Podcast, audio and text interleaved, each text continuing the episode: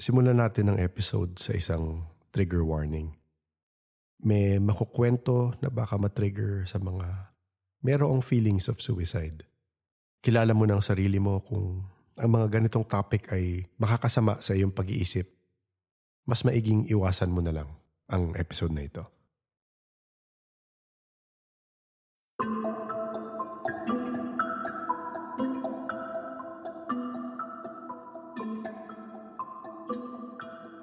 Ngayong gabi, makakarinig tayo ng kwento ng isang taong nakasilip sa mundong nakaabang pag tayo'y sumakabilang buhay.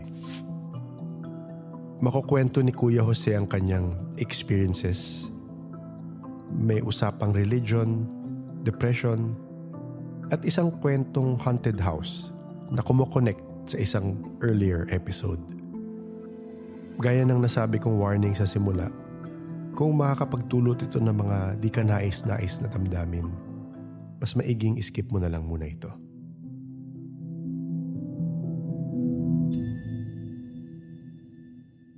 Okay, so ang guest natin tonight, uh, nag-reach out via email. And uh, baka, yung una ko nga naisip, sabi ko, ah, tito, tito paranormal ito. pang, pang tito kasi nasabi mo nga na you've been uh, doing this for a long time and mm-hmm. medyo bata pa lang na na-experience mo na. So yun. Tonight we have a guest, si, si Kuya Jose. Kuya Jose, good evening po. Good evening. Good evening to you and uh, to your listeners and viewers.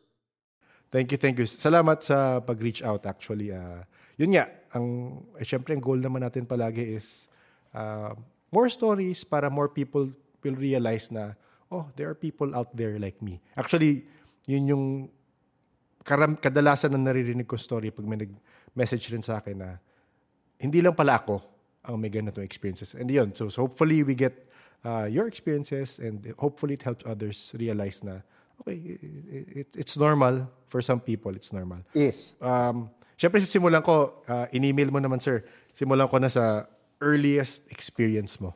Okay. Uh, I've been listening sa program mo, no, sa podcast mo, mm-hmm. sa, sa YouTube um, for quite some time. My, myself sa kayong wife ko. Tapos, uh, it's very entertaining to say the least and very enlightening. So, sabi ko maganda yung format nung show mo. And hindi nga lang siya nagkukwento, kundi nag-enlighten din. Uh, may, may mga matututunan ka, may mga bagay na teorya lang dati, na validate ng mga experts na in-interview mo rin. And somehow it uh, encourages people para mag-share din. Tama ka, yung, yung uh, um, goal is for people to realize na hindi ako nag-iisa. Na hindi ako weirdo. Mm-mm.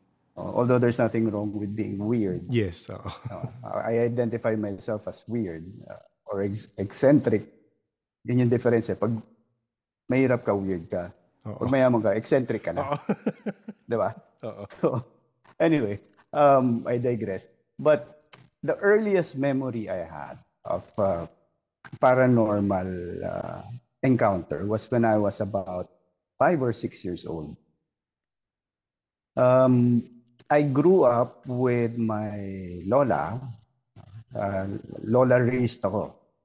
Uh, tapos, yung lola ko sa tuhod, yung nanay nung lola ko, naabutan ko pa siya. And uh, mm-hmm. ako yung nag-iisang apo na naabutan niya. Okay. Kasi ako yung panganay na apo. Uh, so, naging apple of her eye ako ng lola ko na. Nung five years old ako, she passed on. Suddenly, hindi hindi siya nagkasakit ng matindi, inatake lang sa puso, and then she passed on. So, doon nga ako lumaki sa bahay ng lola ko. Alam mo yung mga lumang apartment sa Manila na gawa sa kahoy, Mm-mm. simento sa kahoy. Mm-mm. Pag akit mo ng hagdanan, merong parang maliit na kwarto, tapos meron pang isang inner room. Okay. okay. So yung inner room na yon, yung pinto niya malaki na maingay buksan. Kumakayod dun sa sahig na kahoy. Mm-hmm. Na isang hapon, naglalaro ako with two of my childhood friends. Na parehong babae, magkapatid sila. It so happened na yung kaibigan kong babae, nakat upo siya facing the door nung inner room. Okay. Okay. Pag sinara mo yung pinto na yon, ang typical na pinto natin may uh, door frame, di ba? Yes, oo.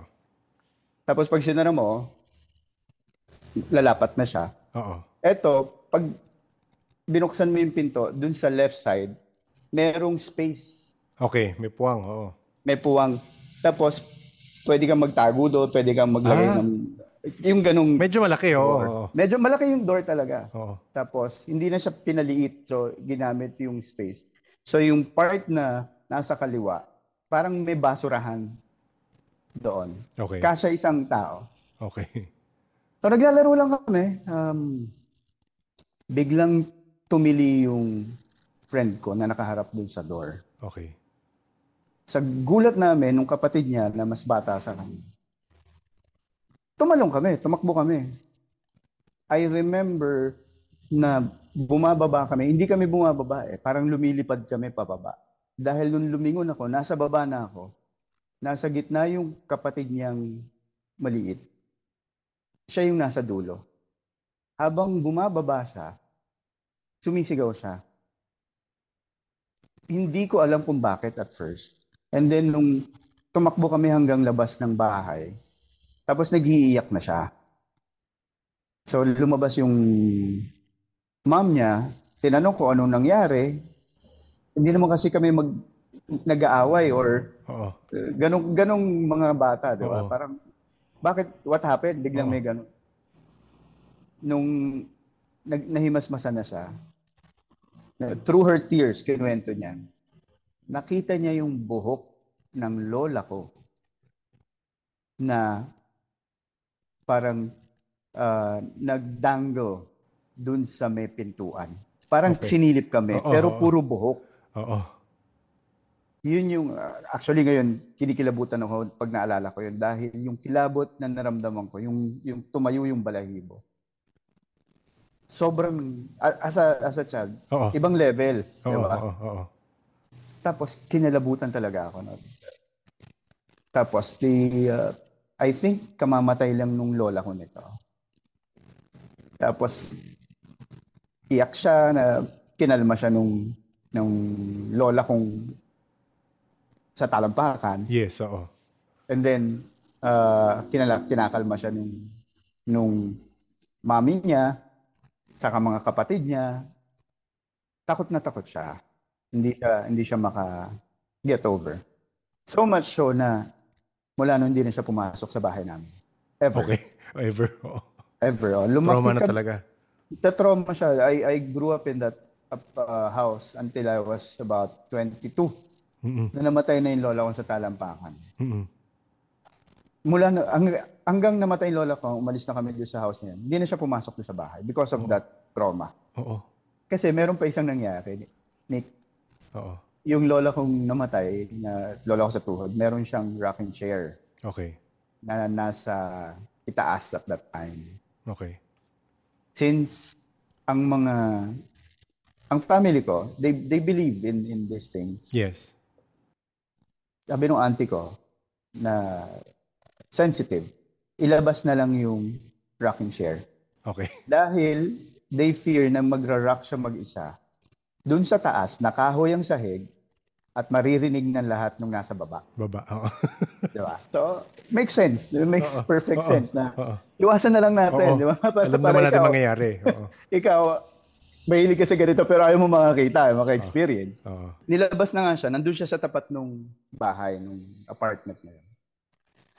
One afternoon, yung Silya, nag-rock mag-isa. Okay. okay. In full view of about siguro mga five people Oo. oo. na nandun sa labas ng apartment, nagkukwentuhan. Oo. Biglang gumalaw. So, ang tendency, pagtataka sila.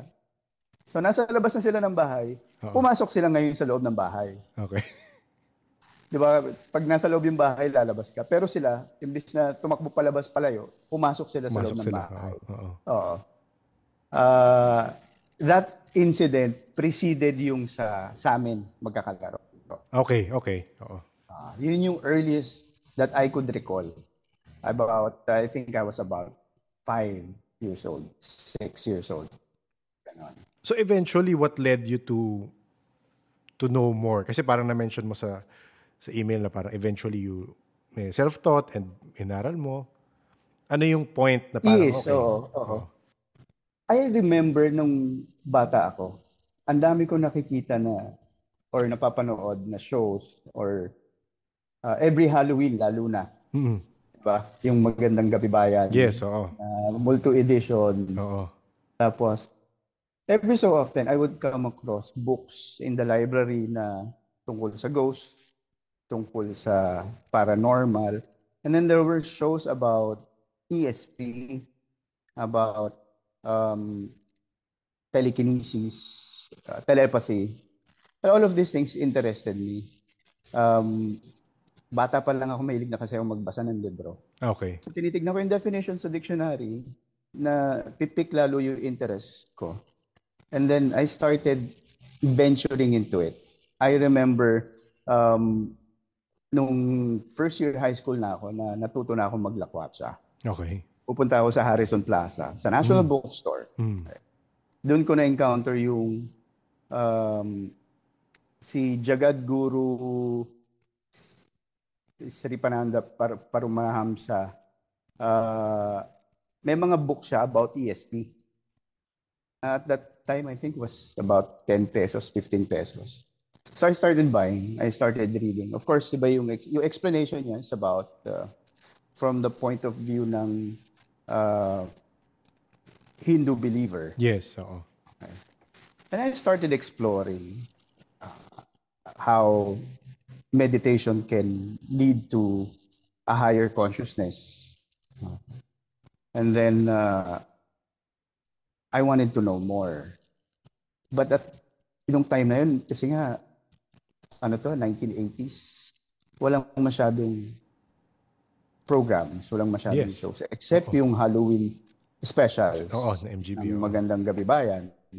Every so often, merong isang American program na magpapalabas ng uh, about the paranormal. So, doon nag-start yung interest ko. And then it quickly, I don't want to say deteriorated. Uh, baka may ma-offend uh, sensibilities tayo. But it went eventually so deep into occultism. Um, so yun, yun yung ano, yun yung naging start niya. But eh, initially, I just wanted to learn about ESP, Oo. uh, telepathy, Mm-mm. and then, of course, telekinesis.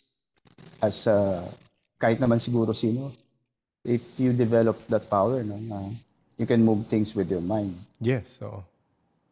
Physically, ah, on a physical level, na, wow, hindi siya party trick. It's more along the the lines of Harry Potter. The Force nga eh, di ba? Star Wars eh, di Di ba? ba? The Force, oh, Star Wars. the Force. Um, so I wanted to learn all of that. Uh, and then much later on, I discovered about uh, Dr. Joseph Ryan, yung Ryan Foundation, I think it's called sa US, na tinutuloy nila yung pag-aaral ng, ng parapsychology. Okay. Nung time na yon, walang walang paranormal investigators. Ang tawag sa mga sumusunod sa paranormal, parapsychology enthusiasts. Ah, okay. Oo. Tapos later on, several years ago, I think meron na nag-offer ng course sa I don't know if you're going to bleep this sa Hmm. na parapsychology Ah, okay. under and I think under Tony Perez. Okay. Hindi ko alam na may parapsychology. Alam ko lang may shamanism na elective. Oo. Elective, oo. Oo. I, kasi si Tony Perez, uh, I did one of his plays in college. So I, when I get into something, I read about everything I could find about that particular topic. So I read about Tony Perez. Um, so anyway, uh, going back to parapsychology. Mm-mm. I know you're you're a curator of stories, no? Um, Yes. It's more interesting if if there are more stories na yung pag-aaral ko, uh, hindi siya formal, but it gets reinforced every time merong encounter, merong event. Yeah. Yes, oo. Um, I have witnessed, siguro tatalon-talon ako, Nick. no? Yes, sige Uh, lang, go as- lang, go lang. I recall it. In college, I was, uh, since nasa theater phase tayo, I was part of a theater group that uh, believed or worshiped Saint Joseph. Okay. Um, so we were brought to this uh, big mansion na yung pagdating namin, punong-puno ng life-size relics and saints and what have you. Literally, punong-puno siya. Oo. Okay. Doon daw kami magre-rehearse. Mm-mm. So, siguro sa panahon ngayon, para makarelate, diba? Yun yung locked-in taping. Oo. Walang uwian. Walang uwian, oo. Walang uwian. Three days kami doon. We were there. The first night, walang incident. Walang nangyari. The second day, after ng rehearsal. So after rehearsals, uh, kwentuhan, tapos pahinga. Yung isang dancer na babae started speaking in Cantonese. Okay. Wow. So, ah, nakaupo ako sa ibang table. Nakita ko lang yung isang table kung saan sila nagme-meriend. Nagtayuan lahat ng kasama niya. Nakaupo siya. Naiwan siyang nakaupo mag-isa. Mm-mm. Tapos, kinakausap niya yung mga kasama niya In Cantonese. in Cantonese. Yes. So, lahat kami parang, ano ba, nagtitrip lang ba to? Oo, Or oo, oo. anong nangyayari? And then, yung isa, lumapit sa table namin. Tapos sinabi niya, si ganito, pinasukan. So, wow, sabi ko, totoo ba to? O ano pa rin, na nagbibiro lang. Tumayo na yung girl. So, mu- pumupunta na sa amin. Lahat lumalayo sa kanya.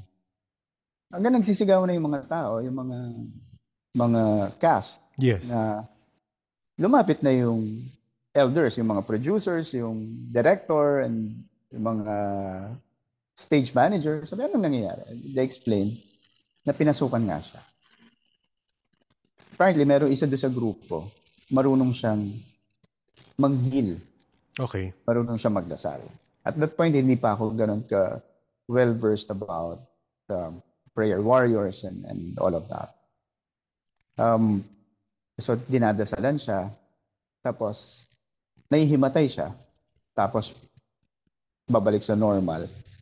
Maya-maya, ayan na naman. Hindi na, hindi na bumabalik sa normal. Nung kinakausap nila, yung, yung girl, nagpatawag sila ng, ng isang inchik dun sa neighborhood na Hmm. nakakaintindi ng kanto. Yes, oo.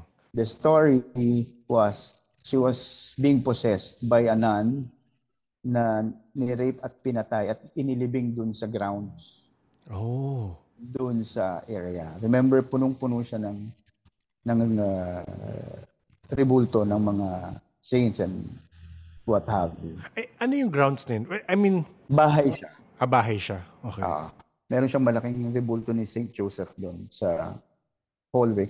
Pagpasok mo doon sa ground, you will be greeted by a huge garden na may perpendicular hallway uh, doon sa ano niya sa perimeter. Tapos tatawid ka ng malaking garden saka ka palang dadating doon sa bahay. Mm-mm. Hindi na kami pumasok doon sa bahay, nandun lang kami nag-camp sa hallways. Ah, okay. So, nung gabi na yon, since uh, nagkakatakutan na nga, gusto nang umuwi ng iba. Ano to eh, sa parang Marikina. Hindi namin alam lahat kung paano uuwi kasi dinala kami doon ng service. Oh, medyo mahirap pa yung biyahe nun. Oo. Pamarito. Oo, especially nung time na yon. Oo, oo. Tapos, doon ako nakakita ng atheist na biglang naniwala sa joke. doon ako nakakita, siya yung tao na hindi pala siya marunong magdasal kasi hindi nga siya naniniwala. Mm, totoo. Right there and then, nagpaturo siya paano ba yung dasal nyo? Paano ba yung, ano yung dasal, anong tawag nyo doon sa dasal yung may father? Oo. oo. Sabi nga, sabi nga namin sa military, kasi I serve in the Air Force also. Uh, there are no atheists in a foxhole. Pag nagbabagsakan ng bomba at nagkakabarilan na, tatawag at tatawag ka sa sa Diyos mo, di ba? Or kung ano yung belief mo. Mm-mm. So, eventually, ano nangyari sa girl? Eventually, the, the, we couldn't sleep nung gabi Oo. dahil nga imagine yung environment na nagkakaroon ng ganun. Tapos, may sumunod pa isa na possessed din. Okay. But I believe etong possession na to is mimicry. Hindi siya hindi siya valid possession. Mm-mm. It's more of attention seeking Ah, okay. from this Gets. person. Okay. Ah, kasi kailangan you know in the Christian church, kailangan or in the Catholic religion, kailangan ano mo yun eh. I ma-discern mo kung alin yung totoo, Yes. alin yung Yes. alin yung fake, di ba? Uh, it's very difficult to do that. But this other one, it exacerbated the situation kasi sumasabay siya. So it's creating more fear and panic Yes, oo.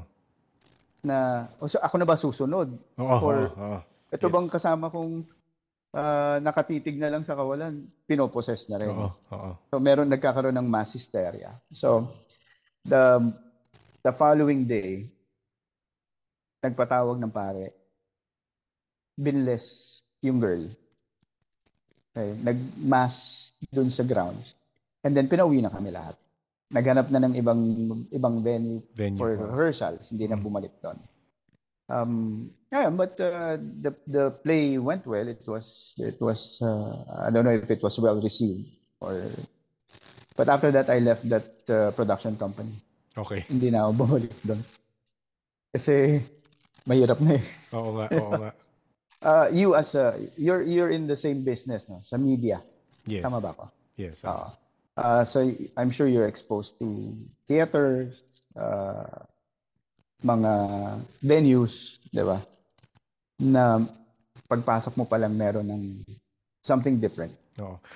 Sa, sa mga ko, yun nga na-realize ko recently, may nakausap kaming ah, psychologist ah, na nagtuturo rin. So, yeah, kagaya yan, yung sinabi mo na, pagpasok mo pa lang, alam mo nang merong something.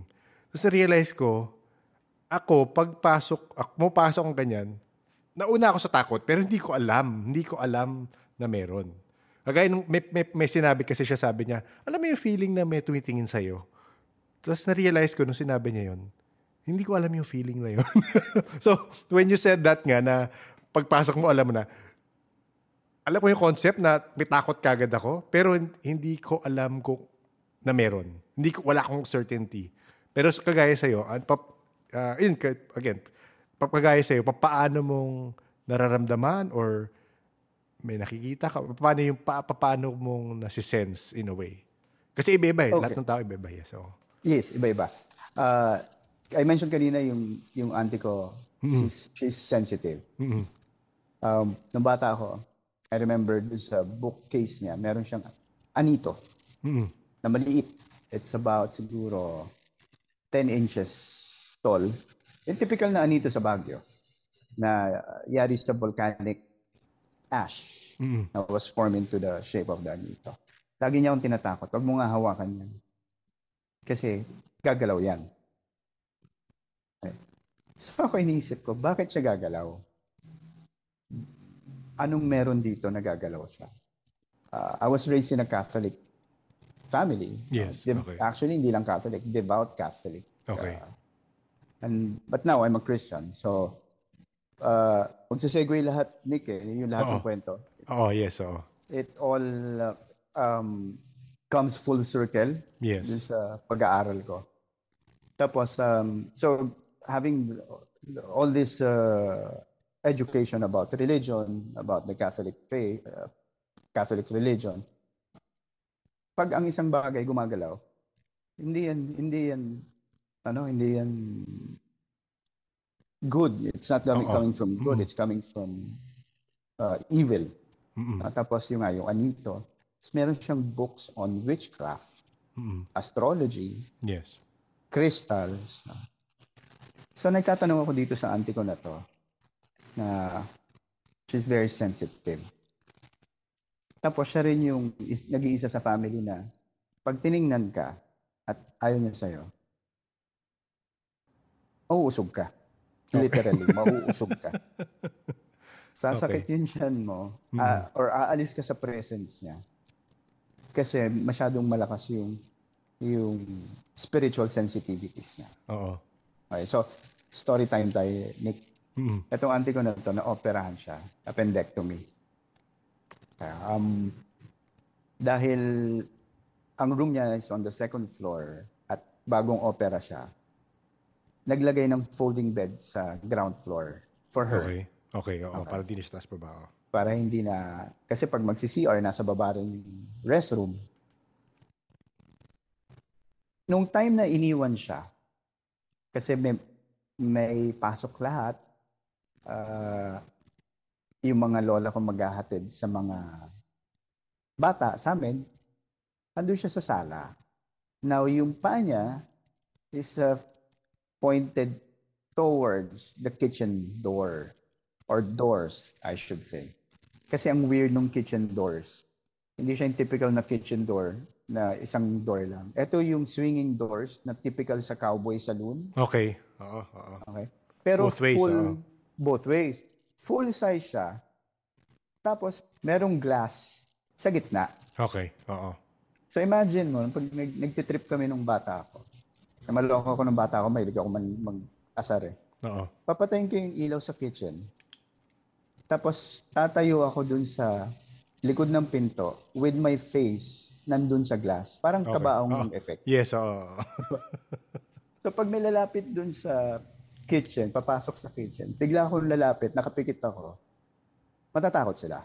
Mm. Ganun yung effect. So, natutulog yung auntie ko na yan. Lumabas yung friend niya from those kitchen doors. Lumabas, tapos umupo sa tabi niya because she was in deep pain dahil sa appendectomy. That was a, a day after she was discharged. Sabi niyang friend niya, ano, sama ka na sa akin. Sabi niya, hindi ko kaya kasi sobrang sakit. Sabi nung friend niya, hindi, kaya mo yan, tara. Sama ka na para wala nang masakit sa'yo. Mm. Tapos, sabi niya daw, anong ginagawa mo dito? Di ba patay ka na? Mm. Sabi nung friend, friend niya, oo, pero pumunta ako dito, susunduin na kita. Mm. Sabi, hindi, alis ka na, huwag ka dito kasi patay ka na, umalis ka na. Mm. Okay, now the circumstances uh, surrounding the death of this friend was was very very tragic. Um, sa Pandakan, yung oil depot, Okay. doon doon yung yung mga mga gas, yung mga fuel, 'di ba? Mm. Yung isang truck nawalan ng brake. Ah, yeah. Nagdire-diretso siya doon sa tapat ng isang bahay. Oo.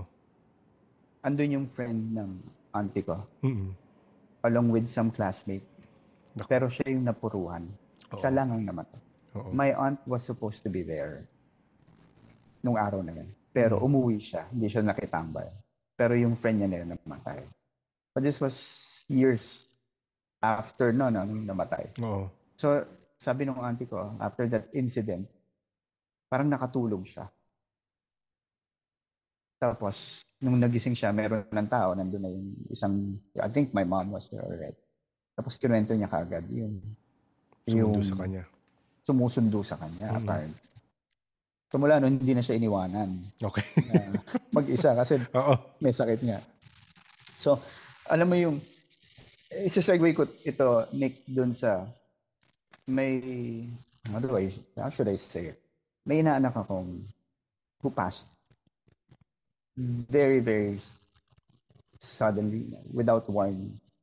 And um, sobrang unexpected, sobr kaya sobrang sakit.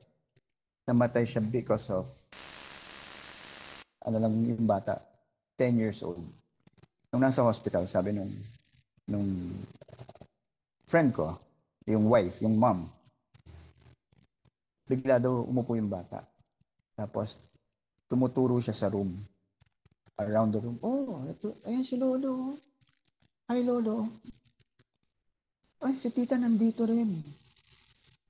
Tapos sinasaway siya ng mami niya. Sabi ng mami niya, ano bang ginagawa mo? Walang tao, tayong dalawa lang dito. Mamaya pupunta lola mo.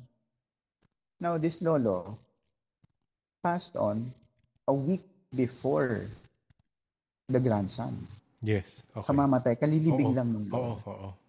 And the tita passed uh, several years before. Mm-mm. So, yung concept ng sundo, when we're in deep pain, somehow, eh, uh, my theory is, yung physical body natin vibrates at a different level that allows us to see into the supernatural. Uh, so, um, yun nga, uh, he passed. Um, it's difficult to get over for for a long time. I couldn't I couldn't um, talk to my friend. No. Parang kasi we were still talking parang a few months before nag milk tea pa kami ng family. So tapos biglang ganoon. Um, no rhyme and reason talaga eh Mm-mm. at that point. So, uh, yung, yun, yung, yun yung element ng sundo na Oo. ay, ah, naririnig ko rin sa ibang Yes, oo. nagsishare sa'yo. Y- yung ang isang question nga namin doon is kasi uh, I'm not sure if napakinggan mo na yung last episode of the season, yung usapang patay. Isang medyo interesting sa akin doon na narinig ko. Ah, yung isang guy, kasi ah, albularyo siya, ah, pinabisita siya doon sa mamamatay na.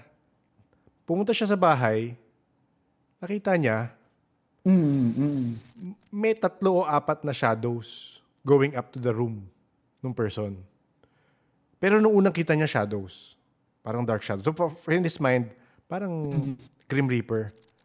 Tapos, nung nakataas na yata siya or something, sorry ah, if mali yung maalala ko, pero ang point lang is, yung mamamatay yata o siya, nakita niya as relatives nung past, ah, dead relatives nung mamamatay na.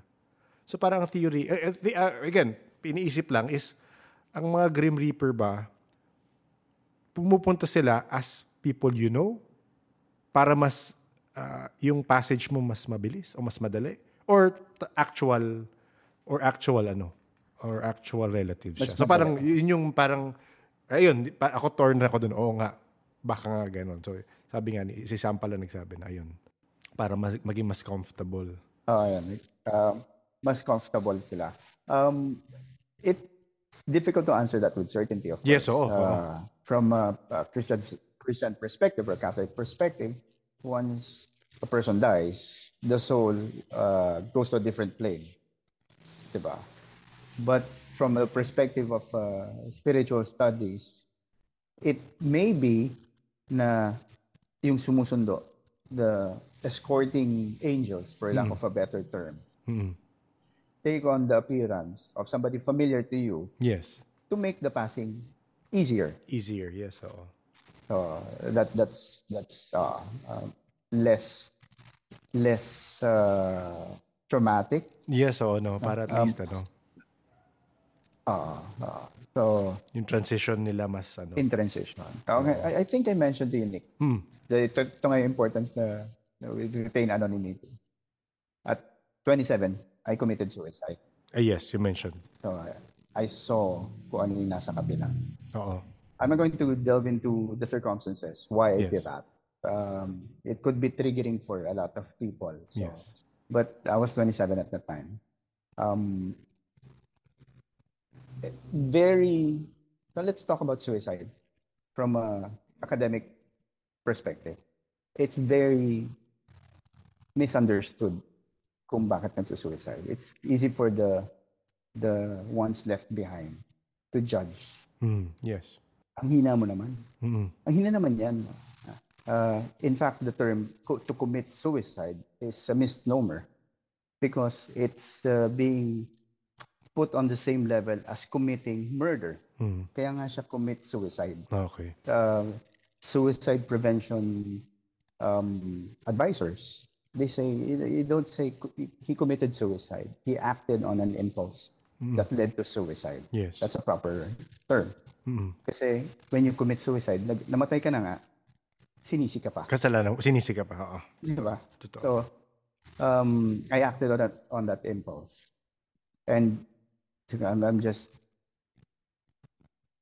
very blessed to still be here. Um, I remember taking a piece of cord and then remember standing on a stool looking outside the window kasi tinali ko sa windowsill. And then I just stepped off. Pero when I regained consciousness, quote unquote, iba na. It was completely dark. Hindi ito yung dark na pag pinatay mo ilaw, madilim, pero may naaninag ka. Ito yung dark na walang depth. And at the same time, very, very deep. Hindi mo na, walang, wala, walang anything. I was looking for, I looked, I remember I looked down. I don't know how I did that, but I was looking for my feet. Wala. So I realized at that point, sabi ko, in my mind, yung consciousness is, is awake. What have I done? Oh my God, what have I done? Yun yung pumasok sa isip ko. And of course, the realization that I, I just acted on that's the impulse. I killed myself.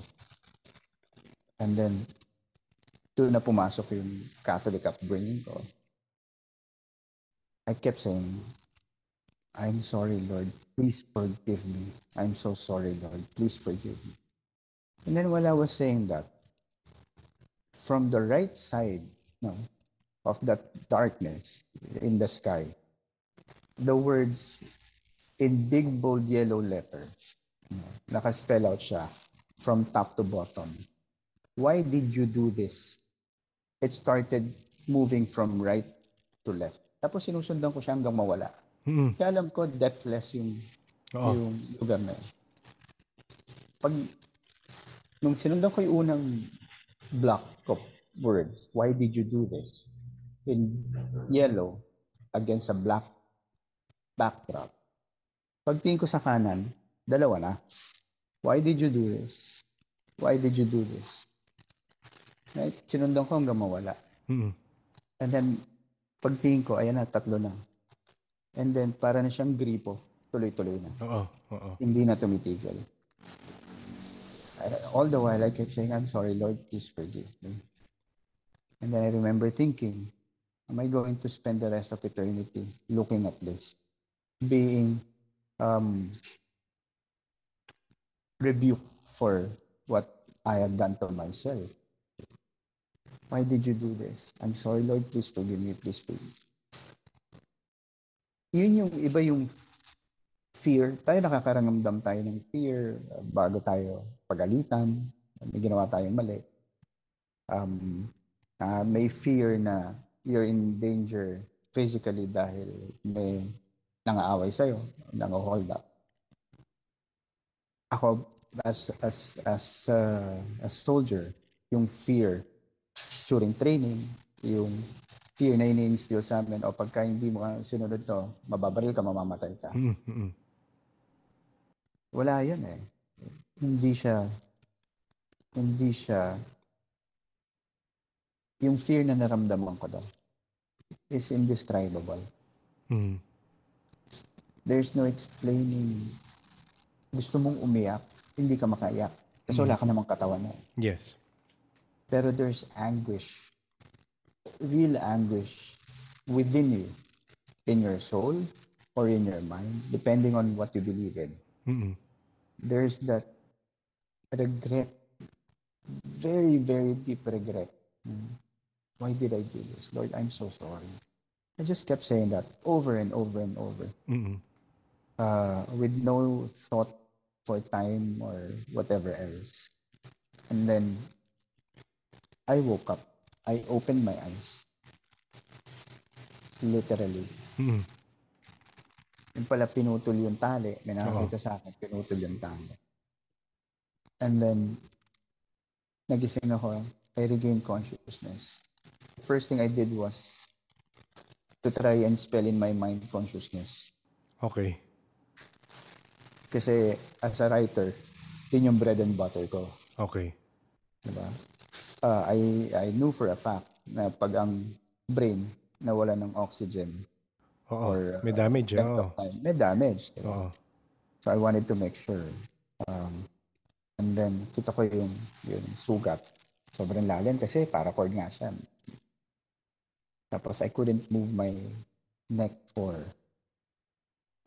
two weeks, three weeks. Mm-mm. And then I hid everything from my family. Okay. They didn't know until much, much later on. So, I guess ito yung ano, ito yung share ko talaga. Because of what everybody is going, has gone through.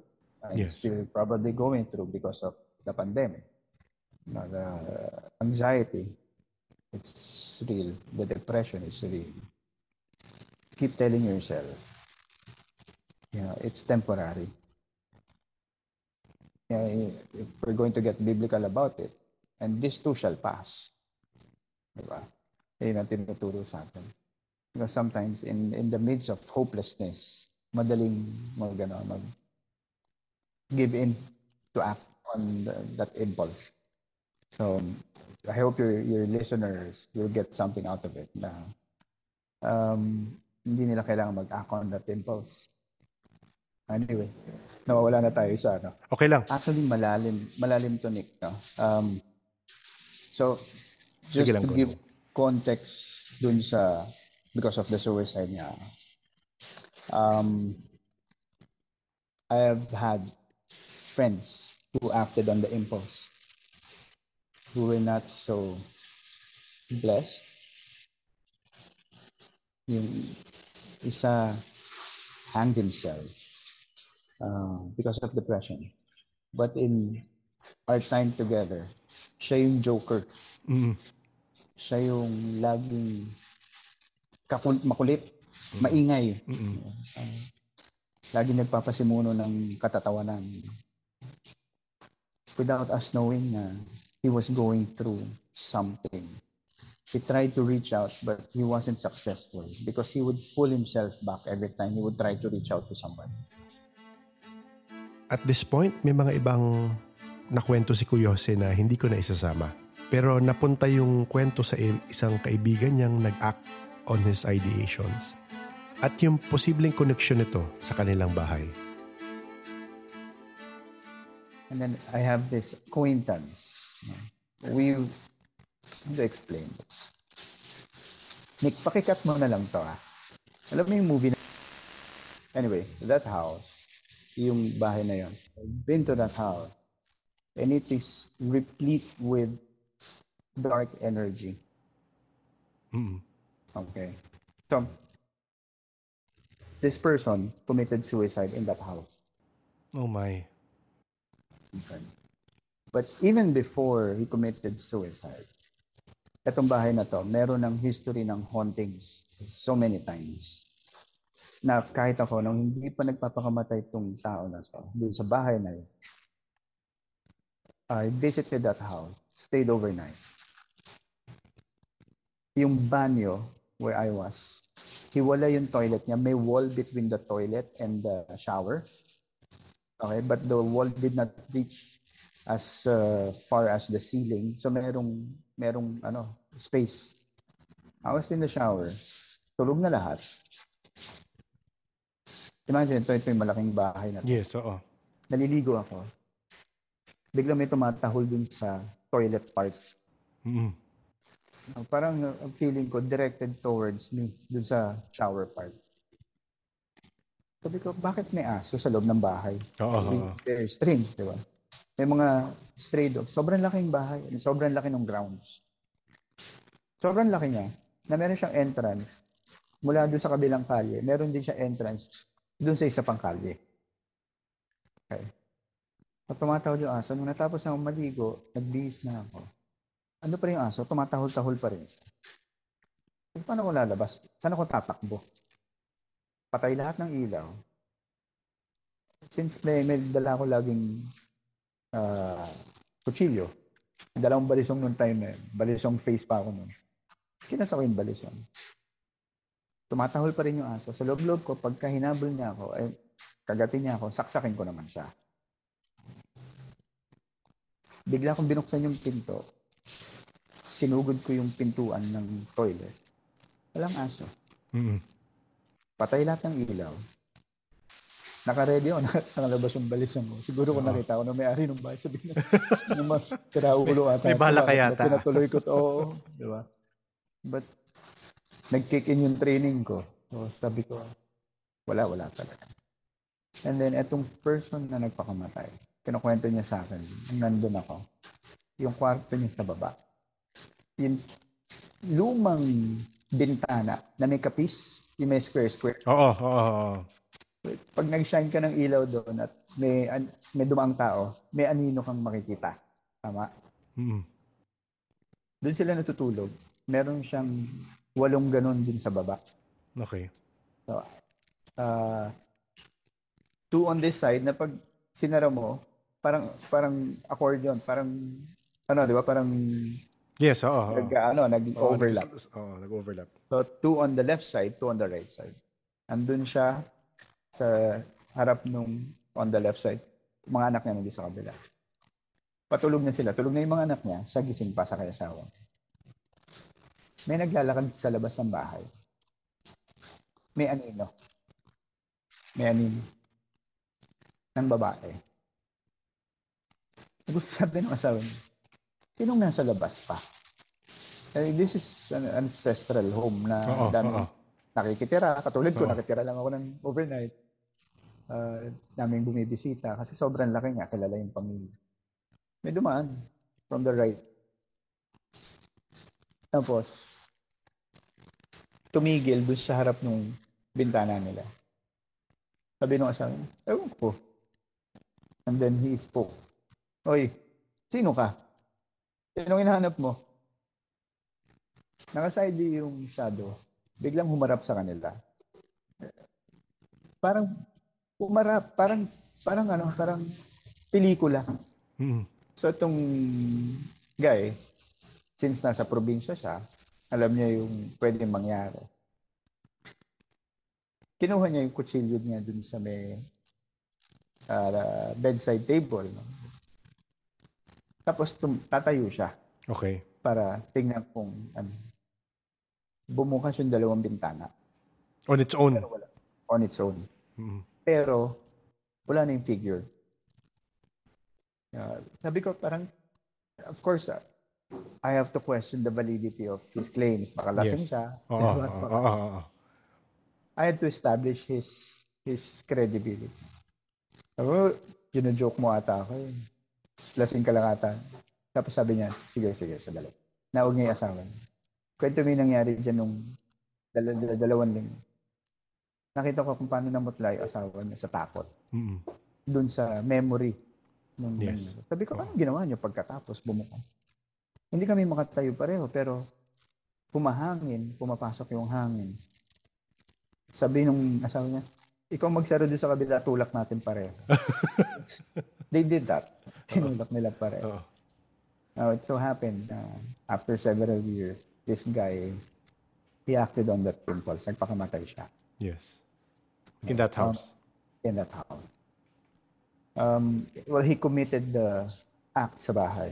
So all the negative energy was imprinted dun sa bahay. Yes. He died in the hospital. He was pronounced dead in the Ah, hospital. okay. Mm-mm. Again, it was also sudden. Ang nakaka ang nakaka disturb was that di siya nagpadala ng suicide note sa family mo. Isa ako dun sa mga pinadalhan niya. Ah, okay. Pinagbili na niya ng mga anak niya. Um, at first, hindi ko makilala yung number. Hindi ko natatandaan. Sino? Then nakita ko yung mga pangalan ng mga anak. I realized who he was. Tried calling. wala, hindi na sinasagot. Hindi na sinasagot. So, he acted on it. We found out he passed on. We went to the province for the week. Doon ako nakarinig ng mas maraming kwento. Okay. So, first night, nagpunta kami lahat mga kaibigan mga kakilala. Makikita niyo yung bahay. Paakyat siya sa second floor. Pagka na mo, andun yung, bur- siya binurol. Pare nung nakatingin ako, parang hard to believe, di ba? So, Mm. bumaba kami. Doon sa baba, may tent. Doon yung mga nagkakape, mm. nag-ios. Yes, oo. oo. Pansin ko doon sa kabaong, sa may kabaong niya, merong karaoke machine. Yung lumang style na karaoke. Oo, oo. Depindot. Independent, yung may cassette tape, Mm. deck pa na dalawa. Tapos may pinapatugtog na music. Madaling, madaling araw, about 1, 2 o'clock. Biglang lalakas yung music. Ando lang kami sa baba. Yes, So, oo. Nasa taas yung kabaong, nasa bahay, nando kami sa labas ng bahay, sa met tent. Makikita namin, nakikita namin actually yung kabaong kasi bukas yung Oo, bintana. oo. Lalakas yung music, tapos hihina. Tapos di, may patang naglalaro. Oo. Assumption, may, may, may nagtitrip dun sa ano, Yes, oo. sa karaoke machine. Mo ba yung pinsan niya na close niya? Sabi niya, hindi, si kuya yun. Anong si kuya yun? Pag malakas yung tugtog, favorite niya yung music. Okay. Favorite niya yung kanta. Mm. Sabi ko, ah, siguro yung ano ko, yung disbelief ko. Sabi ko, tangina mo, huwag mo akong ginagago. Oo. Tingnan mo, walang tao sa taas. Mm. So sabi ko, aliga, ting- tingnan natin dalawa. Tangina, True enough, walang tao sa taas. Oo. Sabi ko, bakit niya iniiwanan yung bangkay mag-isa? Hindi Oo. dapat. Oo. Wala daw makapag-stay kasi nga natatakot. Mm. Lahat natatakot. Same, all of this happened in the same evening. Um, may isang family member na papunta. Kasi nga, biglaan. So, dagsa lahat. Papunta siya dun sa bahay. Remember, I said this house, meron siyang gate from one street. Meron Yes. siyang gate Oo. dito sa kabilang The other. Oo. dito sa kabilang gate, I think yung east gate ito, nag-rent siya ng van. Nagda-drive yung, direntahan niyang driver. Nandun siya sa unahan. Since malayo yung biyahe, antok-antok na siya. Napapapikit siya. Pumasok sila sa gate. Okay. Sobrang laki niya, kakahuyan yung unang makikita mo sa left side. Mga puno, halaman. Dito sa right side, pader uh, perimeter wall ng kabilang property. Yung kapatid, biglang na aantok-antok siya. Nangudngud siya kasi nagpreno yung driver. Okay. Gabi na to ha. Oo. Sabi niya, ano ginagawa mo? Bakit bigla ka nagpreno? Ma'am, sorry po kasi may biglang tumawid. Mm. From the left side, nakakahuyan, papunta dun sa may right side na perimeter wall. Ano sino tumawid? Eh, hindi ko po nakita eh. Tumakbo na lang eh. Naka-jersey po ng ano, Bulls, Michael Jordan. Yun yung jersey nung namatay. Mm. Mm. Tumawid. Oo. Nung- Oo.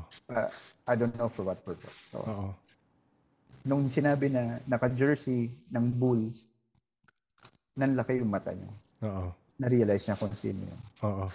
So, second night, nakaburol pa rin. Yung isang kapatid, dumating, meron siyang bagong kasambahay. Yaya ng anak niya. Hindi alam nung nung employer, nung kapatid na etong yaya niya, bukas ang third eye. Okay.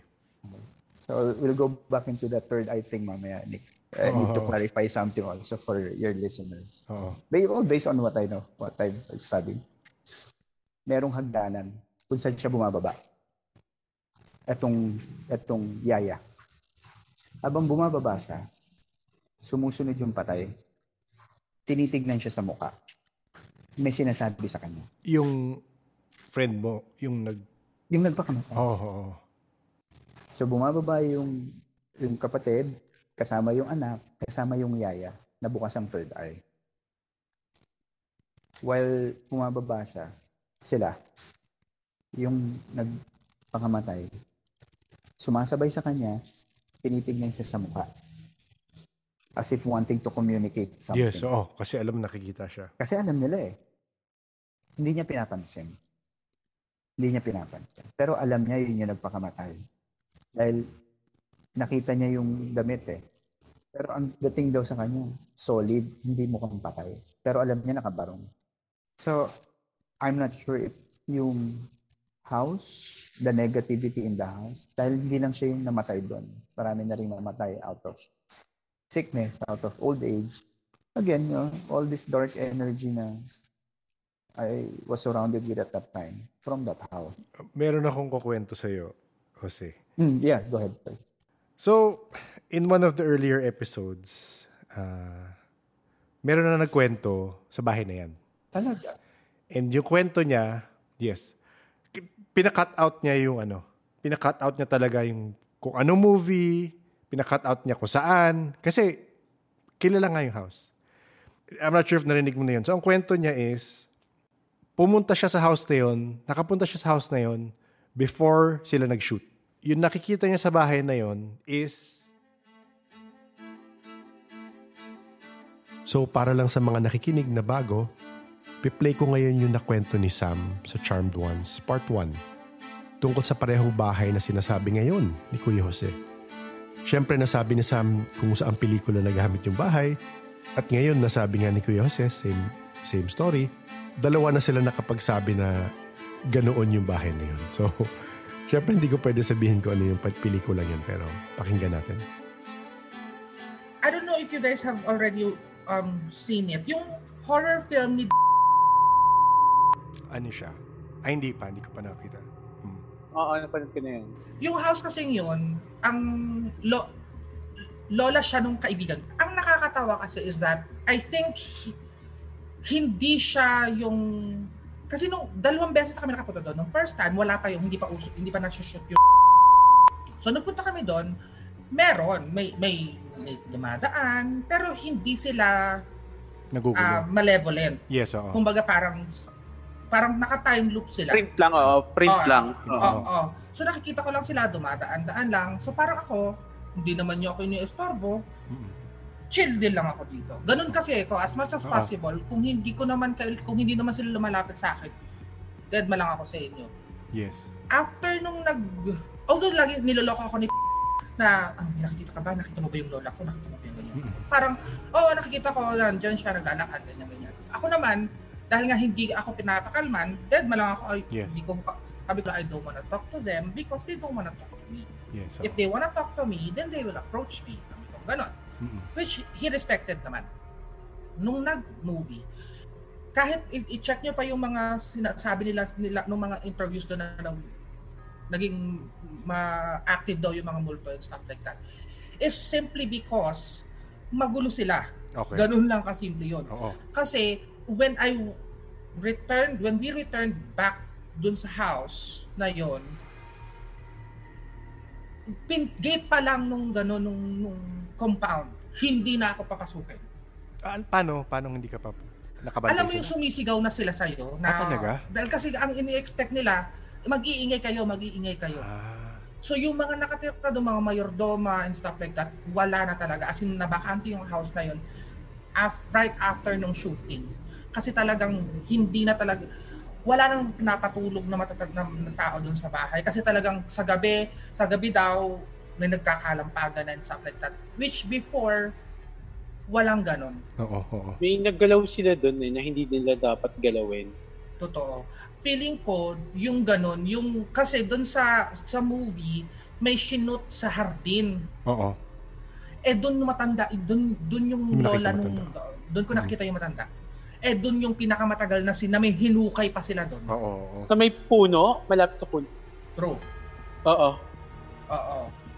Kaya sabi ko, doon yun yung yun yung nagalit. Yung Oo. matanda, yung may-ari ng Yung may-ari, bahay talaga oo, nagalit. So, sinabi ko na lang sabi sa eh sinasabi sa akin ni pwede ko bang kausapin, pakalmahin yung mga tao kasi syempre walang nagme-maintenance sa doon sa, sa bahay. Yes, oo. Eh sabi ko, kahit ako hindi ako makakapasok kasi nakakatakot yung nararamdaman ko. And Oo. hindi naman ako matatakot din sa multo. Pero dahil hindi lang kasi yung matanda yung nando doon eh. Originally, prior pa dun sa may mata- sa matanda, meron ng iba pang nakatira doon eh. Okay. So, May bata pa nga dun eh. totoo, meron din. Ayun, kayo na bahala manghula kung anong pelikula yon. Balik tayo sa mga kwento ni Kuya Jose. May question ako, Mm. since you you do believe in in in spirituality, you believe in in energies, Mm. do you think tell me if out of line yung question ko. Do you think there could have been some influence on you Mhm. for you to be that depressed? Curious kasi ako kasi parang napapansin ko mix and match siya. Mhm. Again, this is just theorizing na minsan connected connected yung spirituality mo with what you might be ex- experiencing. So hindi ko alam if since you since you think about this uh, and since you study it did it come to a point na naisip mo naka-influence may naka-influence kaya sa akin? I don't think merong ganong influence, but rather merong ganong in uh, uh, merong ganong um, how should I say it? Suicides or the, those who act on the impulse. There's a tendency, I believe, to romanticize Okay. death. Yes. Why why do people who act on the impulse do it? Because ang belief nila is my family is better off without me. Mm. That's one. The other one is ay pagsisisihan niyo yung ginawa niyo sa akin. Mm. That's blaming. That's two. Third is, I just want the pain to stop. Okay. On this plane, on this And- level, yes, so on the physical level, not knowing that there's a greater pain beyond. And when you get to that point, eh, there's no getting back. Not not everybody yes. given a second chance. Mm-mm. Diba? Um, sabi ko nga, eh, alam mo, that date, November 18, is my second birthday. Ang daming, ano, ang daming tao, mas deserving mabuhay. Yet, how was God chose me to survive, to live, to push on. So, maraming, maraming, again, synchronicity. no?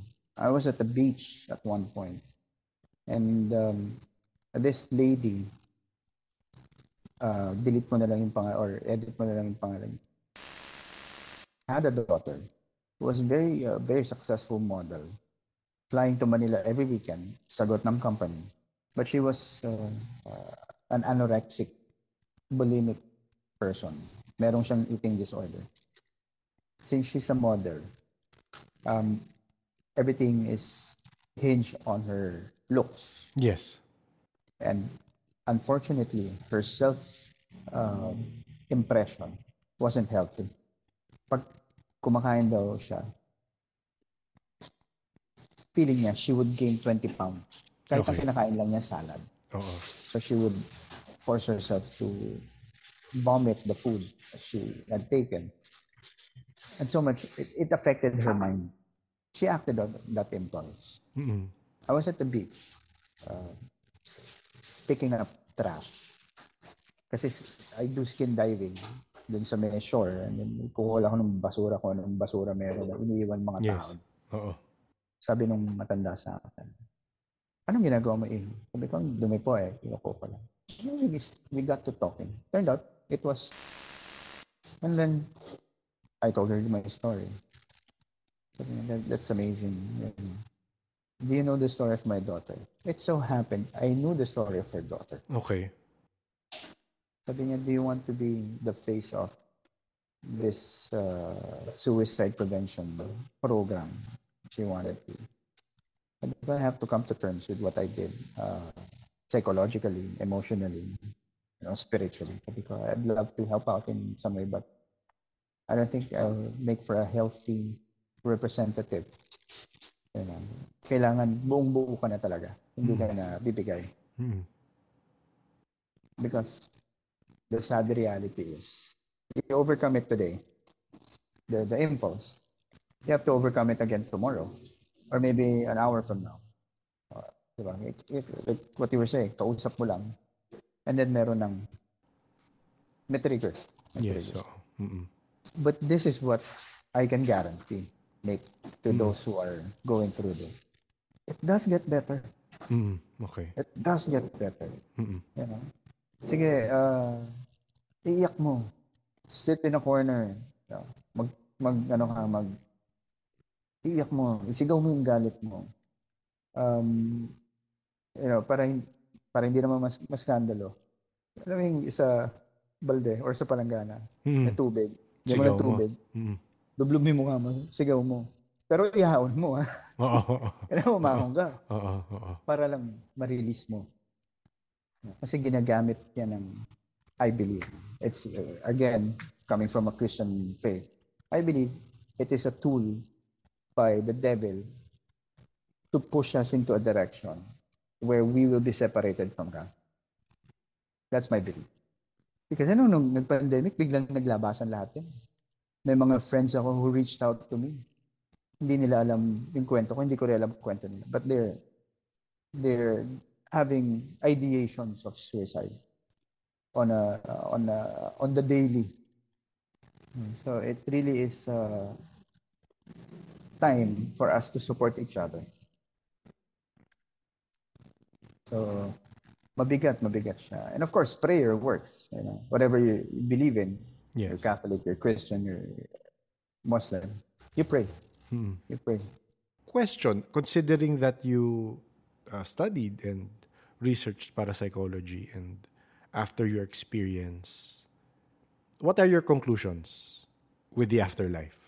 Considering your faith rin, ah, considering your... Ah, my my my belief system. Bag- bago, sorry, madaming question.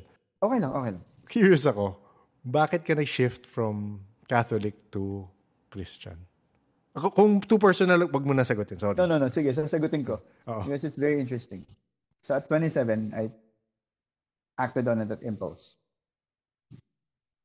A few years back, 2019 to be exact, before the pandemic, I was ready to do it again. Okay.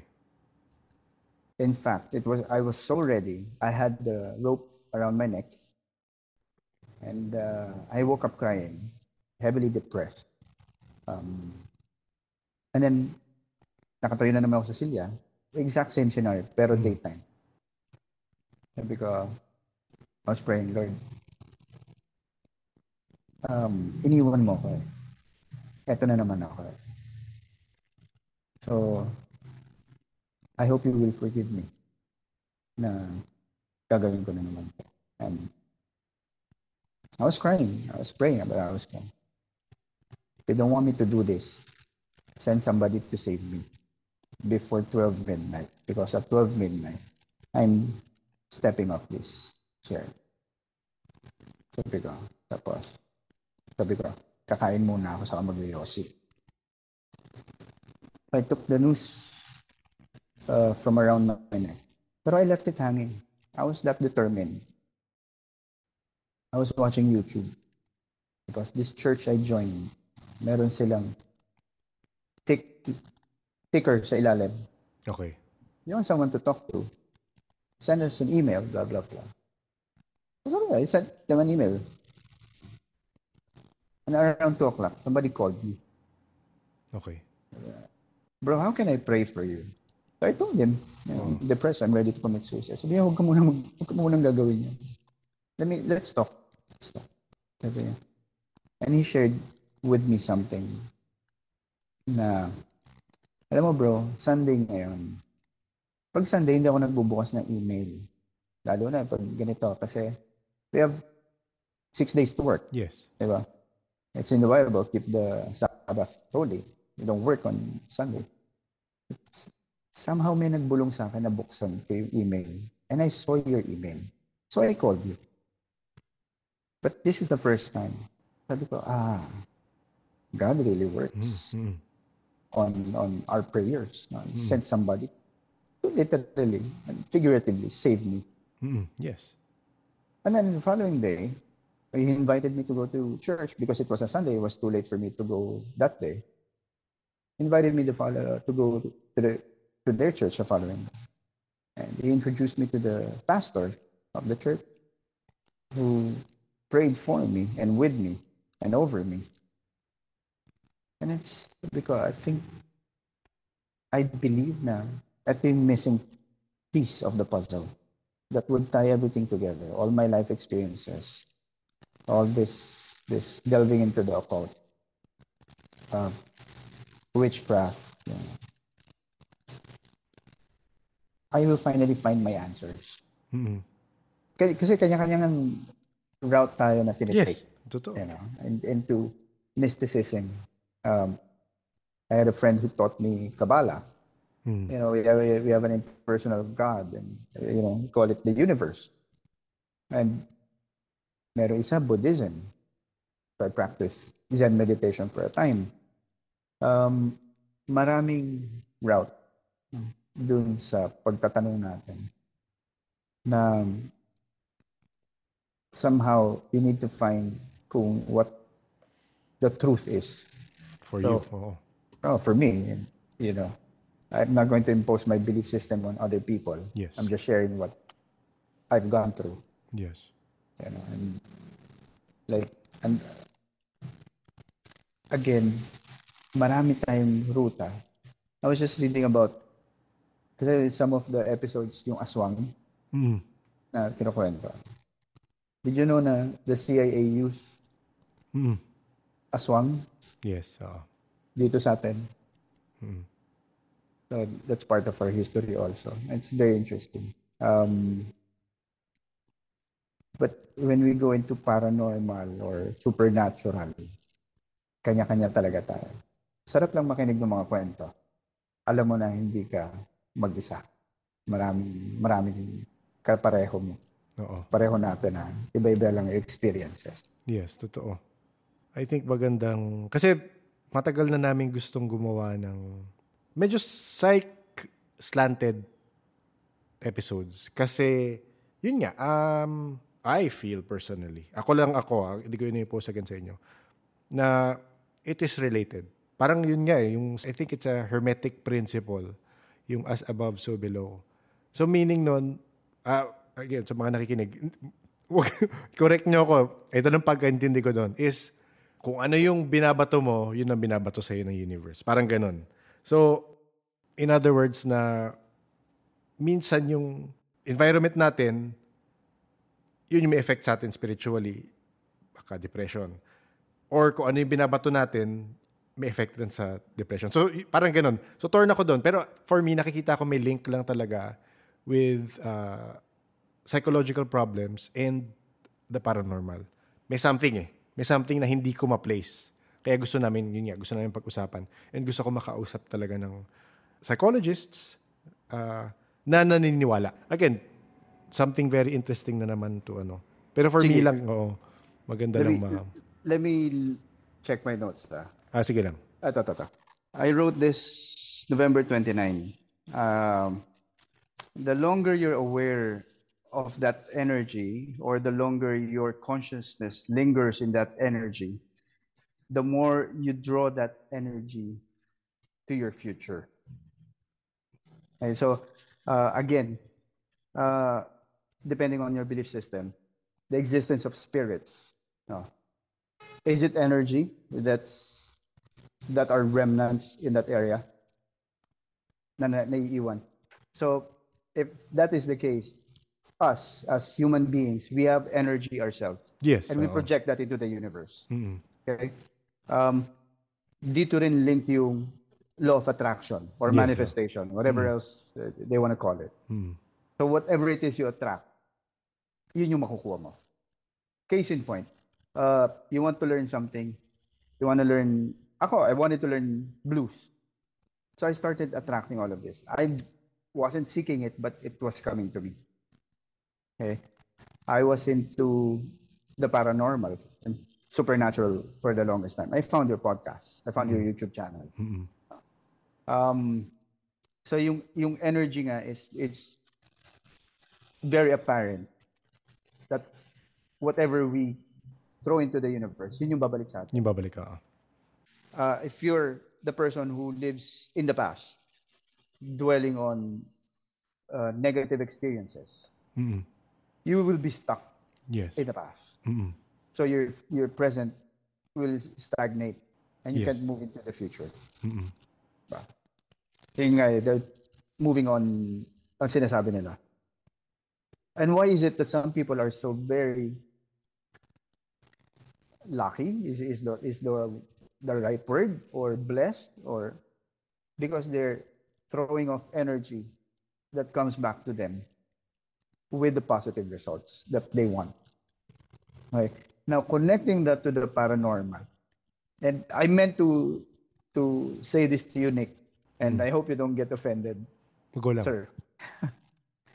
when I trained as a combat medic in the Air Force, one of the instructors told us, so now, trained na kayo, um, even if you don't go into combat, magagamit niyo yan. Paano? Kasi ma-expose kayo, even if you're not in, in an ambulance, not in combat, Mm. may expose kayo sa mga aksidente. Mm. Ready ba kayo talaga? Makakita ng ng ah, putol na, na Yes. braso oo, oo. or tao na nakalabas yung utak sa Oo. kalsada Mm-mm. because you have to respond. So in the same in the same vein, Nick, your interest in the paranormal would eventually expose you personally to your own or to have experiences of your own. Mm. No, I have had naman. Baka hindi pa lumalabas yung episodes na yun. Pero, Kasi I, I, I always hear, no? Sa, Nap- takot ako, ibang podcast, so ayaw mo talaga. uh, di- uh, I've accepted. I've accepted. Na, kagaya nun, the other night, may kausap ako at sabi niya, Direk, baka kailangan mag-cleanse ka dyan. Sabi ko, bakit? Kasi may babaeng, may babae dyan sa tabi mo na meron siya anger eh. Sabi ko, okay. Eh, pero kasi personally, again, iba-iba tayong belief system. Pero sa akin kasi mas, ah, ayan, kila Sam, kila JP ko natutunan. Um, mas nagiging, hindi ko siya kina-categorize into good evil. Mm. They are there because they are there. Parang ganun yung, ah, yun ang mindset ko. So parang, if that entity is here for a reason, it's probably feeding off something. And uh, I have to adjust para mawala siya. So, yun yung tutunan ko kay Nicholas, yung exorcist. S- Same concept mo sa energy na kung ano yung vibrate mong energy. So, parang sabi niya, para paalisin yung, meron kasi parang entity dun sa bahay ng isang tao eh, na actually galing si Anito, na para mapaalis yun, kailangan yung vibe nyo, yung feeling nyo sa bahay, masaya. Pag hindi siya makasunod doon, aalis yan. So yun yung, ganun rin ako mag-isip na, kung meron dito, yes, mag-gugong ako dyan, uh, intention ako na umalis siya, hindi siya umalis, hahanapin ko yung, sabi anger, so han, tatahanapin ko yung ways na mawala yung anger. Probably meron sa house na may anger. Na totoo naman, meron. so nagigets ko kung ba, may, pero yun, na ayoko pa rin makakita. ayoko makakita. Pero uh, andyan eh, nandyan na siya. So ako parang, yun nga, I, I've sort of agreed na, same sa sinabi mo, hindi siya offensive for me. Talaga, al- na-accept ko na naman. Makaka-experience at makaka-experience ako. So, So, uh, my piece of advice is, at this point, no, hindi, hindi mo pa nakikita, yes, oh. think already, how am I going to react? Yes. Oo. Ay, oo. Tin- Tinetesting ko yan. Pag minsan maglalakad ako sa dilim, sabihin ko, paano nak- may nakita ko ngayon dito? B- Oo, nagte-testing na ako. Pero yun. The funny thing, kahit testingin mo siyang testing, Oo, hindi hindi- pagka in-expose mo yung sarili mo. Yes, mangyayari yan when you're not ready. Oo. When you're Ay, not ready. ko. So, I wag- remember wag muna. one, one instance. Doon sa isang bahay na tiniran ko, meron akong kasambahay na uh, God rest her soul, she's already passed on. Bukas yung third eye.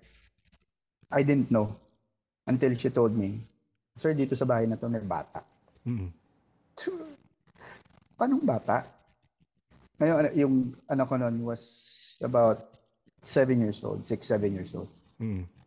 Sabi niya, kasi nung yung isang araw, namamalansya daw siya sa may sala. Tapos may batang dumaan from the kitchen papunta doon sa kabilang side ng hallway. Inisip niya, alam ko pumasok yung, yung anak ko. Mm, yes, oo. Pumasok siya. Ba't nandito? So tinawag daw niya yung pangalan. Mm, mm, Sinundan niya. Wala siya nakita. Ah, sabi niya. Meron dito. Okay. So that's one instance. Same house to. And then, another day, mamalansya siya ulit. Alam mo yung papatong mo yung plancha sa side? Oo. Titignan mo, di ba? Mm. Pag baling niya ng tingin, may nakatayong bata doon sa tabi niya. Mm. Nakatingin doon sa, sa kanya, sa ginagawa niya. Mm. Nagulat siya. Tapos, nung tinignan niya, nawala. Tapos, sinabi niya sa akin, meron nga daw. Now, my son at that time, meron siyang laruan, Mr. Potato Head. Mm. Yes. Now, this Mr. Potato Head, yung sobrang, yung malaki siya, lalagyan siya ng popcorn sa theme park. Okay, oo. So, inuwi, inuwi namin yun. Ando sa, sa toy room. One day, ayaw niya na pumasok ng toy room. Okay. Sabi niya doon sa yaya niya, gumalaw daw, tumingin sa kanya yung Mr. Potato Head. Mm. So, sabi ko, ah, baka merong ano, negative energy yung Mr. Potato Head. Kasi, ang weird nung pagkakakuha ko nun. eh. May nakasabay akong family na sundalo yung tatay. Nakita niya yung backpack ko na military bag. Sabi niya, do you serve? Sabi ko, yeah, I, I do. Kwentuhan kami konti. Sabi niya, uh, do you want to get this Mr. Potato Head out of my hands? Because we're going to travel. We don't have space for it. Give it to you for five bucks. So, yeah, sure. Uh, let me have it. You know, help you out. So, I bought it for five dollars ata. No? Mm. Eh, ang presyo niya sa theme park, mahal yun. Parang $20. Oo, dollars yes, oo. popcorn, eh, di ba? Mm. So, sabi ko, sige. Uh, binili ko. And then I, I realized, Baka may something, oo. baka nilagyan to eh. Oo. Di ba? Oo. Oo. baka may, alam mo yung, yung legend ng the book, yung Jewish case na haunted na may Mm. binabahay. So, sabi ko doon sa yaya, tapon nyo na lang. Huwag nyo na ipamigay sa ibang bata, baka mamaya Oo, pumunta oo. sa ibang bata. Oo. So, I, I believe that, no? May, may attachments na gano'n. Yes. Mm-mm. Tapos, yun nga, yung, yung third eye. I, I hear a lot of listeners saying, uh, bukas, or merong third eye. Uh, I, I think in, in my, my study, it's a um, misconception. Because lahat merong capacity, merong third, or so-called third eye. Um, in fact, in, in biblical time, again, from Catholic teaching, uh, how Adam and Eve communicated with God was through telepathy. It wasn't verbal the way we communicate now, but through telepathy. And then, again, sa pagsasaliksik dito, the third eye, or the so-called third eye, is actually uh, the pineal gland located in the middle of the eye, in the center of the head. So, you can develop that or you can quell yung ability na yun. Um, yun nga yun, is the vibration. Yun yung sa energy.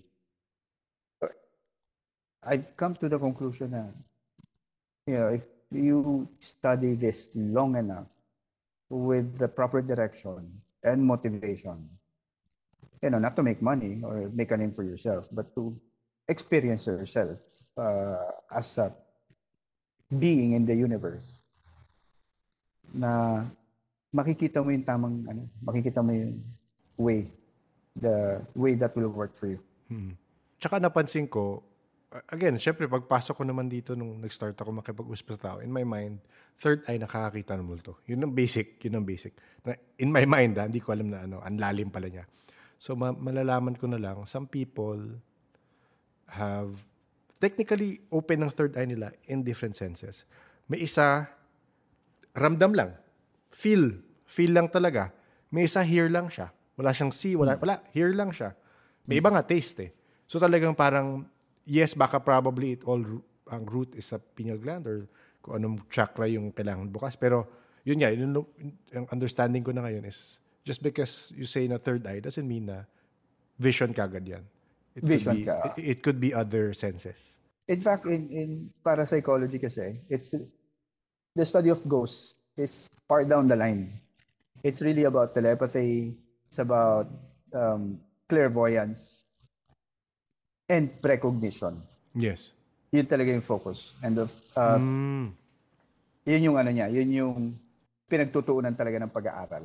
Uh, clairvoyance is connected to remote viewing Yes, remote viewing. na ginamit ng military. Mm. Yes. ng CIA uh, with the MK Ultra program. So that's remote viewing. And then uh, precognition naman is uh, knowing something For time. through time. Mm. So, uh, kahit balay in the future or in the past. Yun, yun din yung tinatawag niya. Ito yung mga naalala ko. Marami akong notes nung, nung bata ko. Sa notebooks na uh, sinusulat ko lang. And then, uh, na- through time nawala na. But, um, meron na rin siyang part ng pag-aaral about, yun nga, mga hauntings, about ghosts. Yes. No? Pero hindi siya major part ng parapsychology. It's more paranormal investigation. Yes, oo. oo. Uh, most probably, pang, talaga entertainment purposes.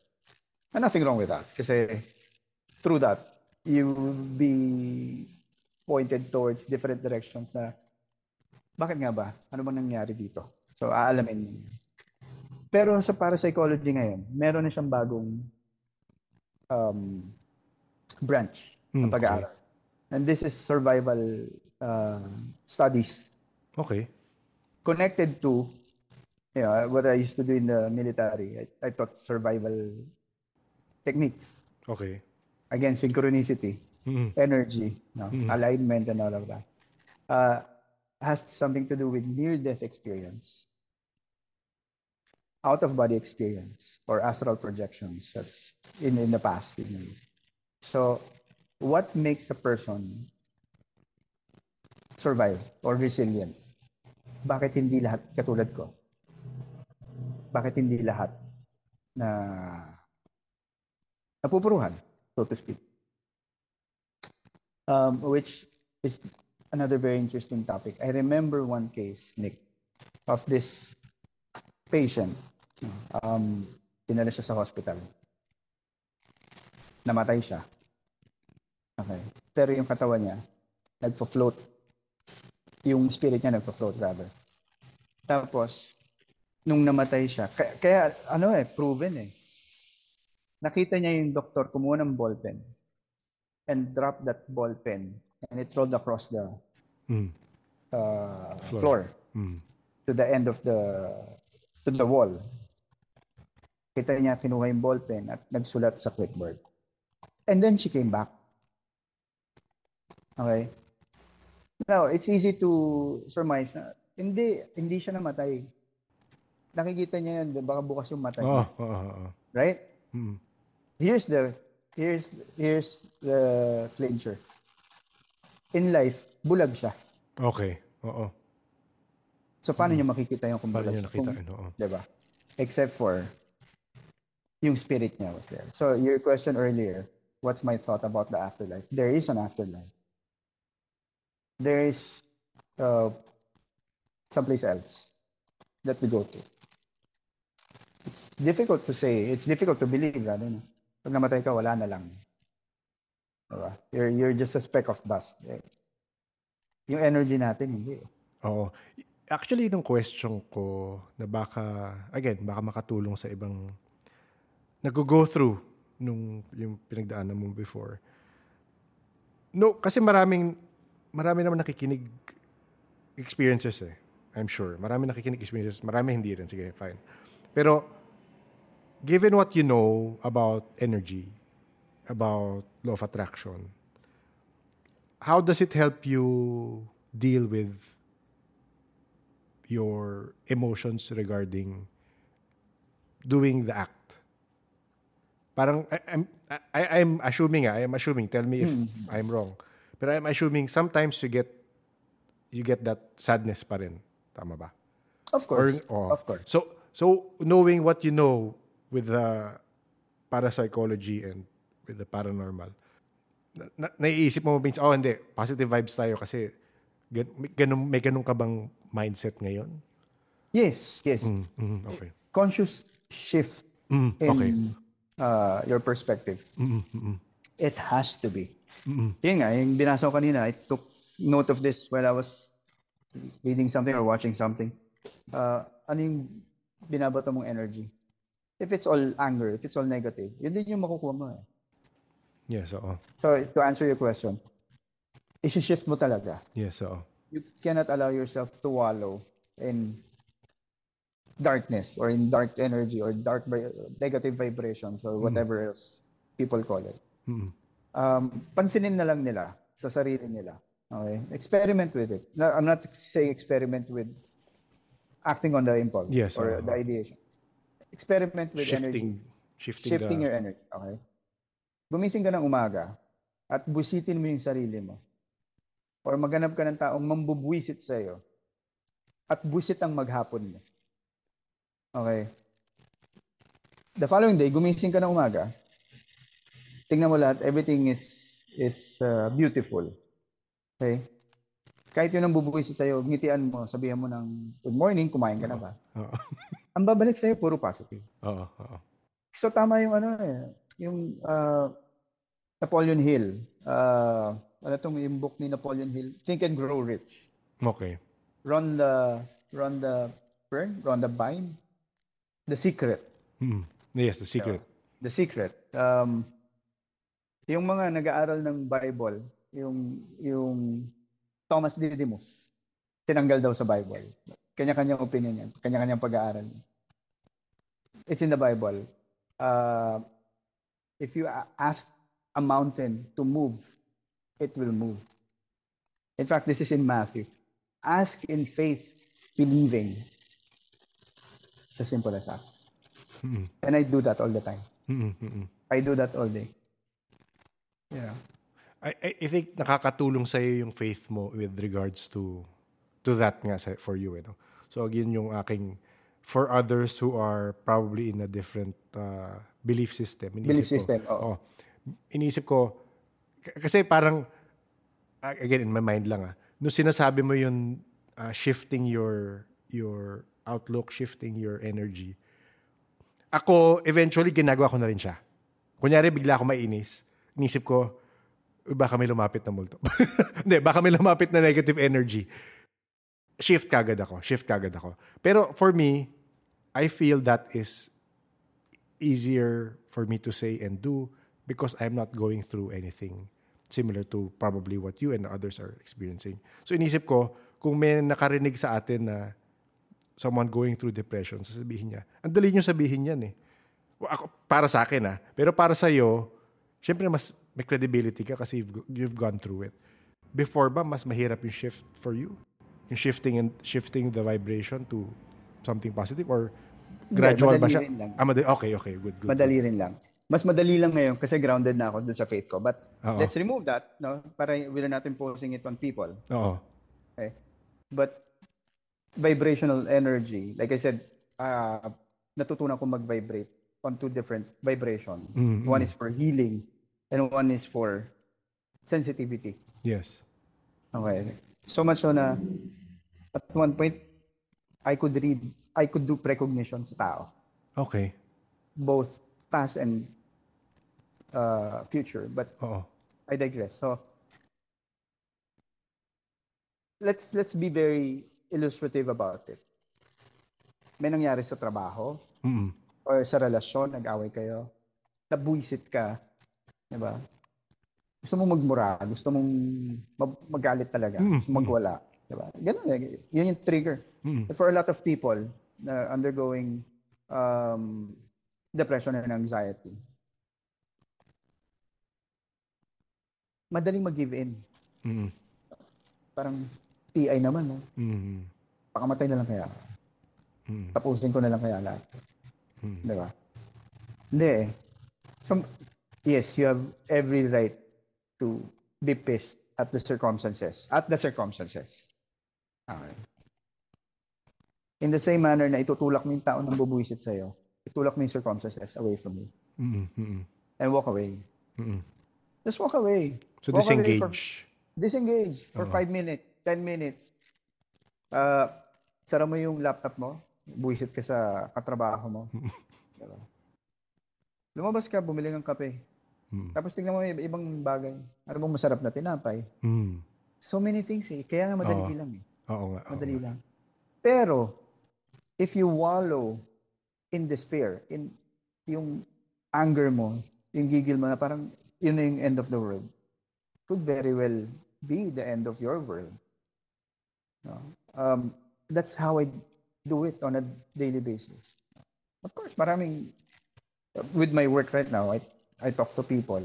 Uh, it's a, B, parang BPO. Uh, ang daming, ano, ang daming bad people. Oo, na, yes. Ang daming naririnig, di ba? Tsaka ang daming negative energy dyan sa ano. Daming negative energy. Uh, ang daming sasabihin sa'yo na, na Oo, oo, huwag mo na lang ulitin. Pero oo, sa akin, block off that energy. oo. Mm. Sa akin, oh, ayaw mong gumawa ng pera, lugi ka. Ako, may pera ako ngayon. Oo, oo. Every hour ko, $5. So, so I mean, come on, nagbahala ka sa buhay. Um, push. Yes. Push back. Push back. Push back. push back lang talaga. Um, yun nga, dami ko rin babalita mga sundalo, especially in America. Every 22 minutes, may isang veteran na Wow. nag-act on the info. Mm-mm. Um, yung kapitbahay mo, kalaro mo ng basketball, yung nagbabantay ng computer shop, yung nagtitinda ng kwek-kwek sa kanto. Hindi natin alam. Mm. They're going through Kung ano pinagdadaanan. Totoo. Ako yung nung, nung, bata ako, sab- sinasabi sa akin, lahat ng tao may pinagdadaan. Sabi ko, ba't ako lang pinagdadaanan? Hindi meron akong pinagdaanan. Ay, totoo nga. Na law of attraction mo tuloy. Na joke lang. Loko ka lang. so, pero yun eh. Uh, again, yung, yung, ano, yung nagsasabi na God is an, uh, an impersonal God, an unfeeling God. Uh, eh, may, may, may ganong naniniwala. Um, yun nga yun, kung ano yung attract. Oo, totoo. Pero hindi, ako iba yung belief system ko nga. Uh, so kung yun yung i-attract mo, expect mo kung ano yung babalik sa'yo. Kung ano yung... Ayun, people are saying, bakit wala akong ano, boyfriend? Ba't wala akong girlfriend? Wala akong asawa? Walang magkagusto sa akin. My answer to that is, do you love yourself? Hindi, hindi pa siguro. Kasi kung hindi mo mahal sarili mo, how do you expect somebody else Isang taong di mo kilala, Mm. na tumanda ng 25, 27, 30 years old, na mamahalin ka rin. Hindi eh. Kailangan mahal mo muna yung sarili. Oo. Diba? Kaya nga, I go back to that na ba't ko gagawin sa sarili ko to? Eh, mahal ko yung sarili ko. Yes, oo. Ilalaban ko yung sarili ko. Mm. So, yung mga, may mga pinagdadaanan ng listeners, um, push back. It works. Mm-mm. One more day. Pagpabukas mo. Mm-mm. Ang daming concept. eh. Uh, yung semicolon na tapi, na your story is not finished. Yes. You're still writing it. Oo, diba? or the oo. universe is writing, or God is writing it. Pagpabukas mo, bukas na yan. At sabihin mo, tanatamad ka ngayon. Oo. It works. Whatever works to Maganda. keep you Maganda going. yan. Maganda yan. Whatever works to keep us going. Um, I don't know uh, when you will air this, but uh, I'm reading the economic reviews or economic forecast. Kanila na I was reading. Pangit ng next year daw na economy natin magkakaroon ng recession in so many parts of the world. Ayos, sa loob-loob ko. We've been through a pandemic. Diba? We've been through two world wars. And, you know, God knows what else. Eh, Recession lang yan. We have family, we have friends, we have ourselves. Importante, you have yourself. You'll pull through. You'll pull, pare, let me just share a miracle with you. Mm. Pandemic, di ba? Everybody lost their jobs. Jobs, Their in businesses, di ba? Mm. Uh, lost my job also. April, May, June, July, August. na wala akong trabaho. Until November. Would you believe hindi ako nagutom? Mm. Kung wala akong pera, may magbibigay na kapitbahay ng ulam. Mm. Pero ito, isang, I don't know if you delve into miracle. And I'll give you an example. I was down to my last 20 pesos. I had a falling out with my mom. Hindi kami nag-uusap for months. During the pandemic. pa. Yes, oo. So wala akong support system. Whatever money I had saved, wala na, ubos na. 20 pesos left. Sabi ko, ah, 20 pesos. Yun na nga, I'll, ano, swallow my pride. I, I'll humble myself. Mm. I'll ask my mom. We, we had a very rocky relationship kasi growing up. I didn't grow up with her. Mm. So, kinuha ko yung 20 pesos. Tapos, sabi ko, labas na ako. Kabis na ako. Merong nagsabi, may pumasok sa mind ko, hindi audible na whisper, check your online banking. I have no reason to do that. Kasi wala nang laman eh. Bro, lo and behold, when I checked, I did check, there was 8,463 pesos. Mm. I don't know from whom. Okay. I don't know from whom. If that's not God's grace or gift of the universe, ako, I call it God's grace, God's miracle, actually. Mm. Mm. And I had money that way. But the true miracle is, happened to me nine times. Iba-ibang amount. Okay. May 500, 4,000. Happened to me. Is it law of attraction? Is it manifestation? Feeling ko. Is ako it- lang. I mean, Vibrational it- it- energy. Nasa sa'yo yan. Nasa sa'yo kung ano ba paniwala mo doon. Oo, Oo. kanya-kanya nga. Kanya-kanya, kanya nga. Mm. I, let's agree to disagree and respect each other's beliefs. Yes, oo. But sa akin yan. Yan yung importante. Um, so, yung marami nagsasabi, dapat ano, life hack mo yan. Opportunity for growth yung pandemic. Yeah, maybe for some people, but not Yes. all Not all. people will thrive in, in the situation, especially if you're caught unprepared. You know, you don't have en- enough savings. At paano yung, ano lang talaga, subsistence lang talaga on wages and stuff like that. Maraming ano eh, maraming tao outside of this community ang hindi pa woke. Alam mo, yung term ng mga millennials ngayon, they're not woke. Hindi, hindi sila aware. Mm. How do we get them to know their capacity as Yes, oo. beings of this universe? Or for Christians as children of God. Mm. You know. Hindi, how do you manifest? Um, how do you pray? Yes, oo. Again, maraming beliefs. Eh. Parang daliri sa kamay. Mm. You know, when you spread it, lima yan. Iba-iba yung uh, daan. Oo, pero oo. pointing in the same direction. Mm. You know, yun yung hinahanap natin na truth.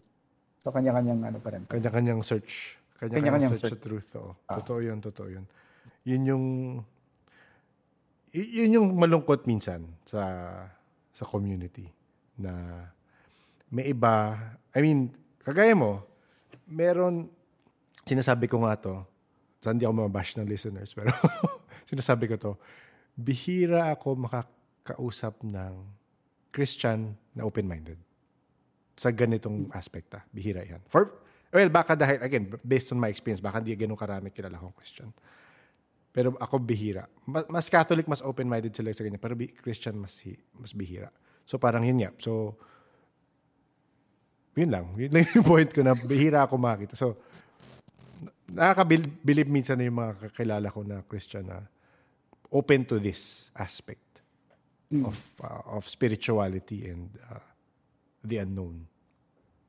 Okay. Uh, kasi nga, nag-aral na ako before. Mm. Catholic. Devout Catholic ako before, bro. Mm. I attend novena sa St. Jude every Thursday. Okay. From Laguna, bumabiyahe kung Manila. Okay. Tapos meron akong Marian devotion. And of course, yung, yung Sunday devotion. Mm. Charismatic. Yes, oo. Diba? Tapos, naging Christian ako. Walang perfect eh. Yes. Walang perfect. Uh, I'm not going to say which churches or which school I went to. Pero, ang natutunan ko from my uncle, na Christian, a long time ago, it's not what church you go to or what religion you ascribe to. It's your personal relationship with your maker. Yes. You know, as a Christian, I'm speaking as a Christian. Mm, Uh, i-bash nyo, bahala kayo sa buhay niyo. I really don't care. That's my belief system. But Oo. yeah, since we're talking about Christianity, um, walang perfect. You know, in the Catholic Church, yung mga Catholic priests, may mga ilan na nakasuhan na ng Mm. child molestation, Yes. Sexual assault. Mm. In the Christian faith, may mga churches na pastors were removed for mishandling money. Or again, in, uh, infidelity and Yes. all of that. Wala kasing perfect. Oo, totoo naman. But if you as a Christian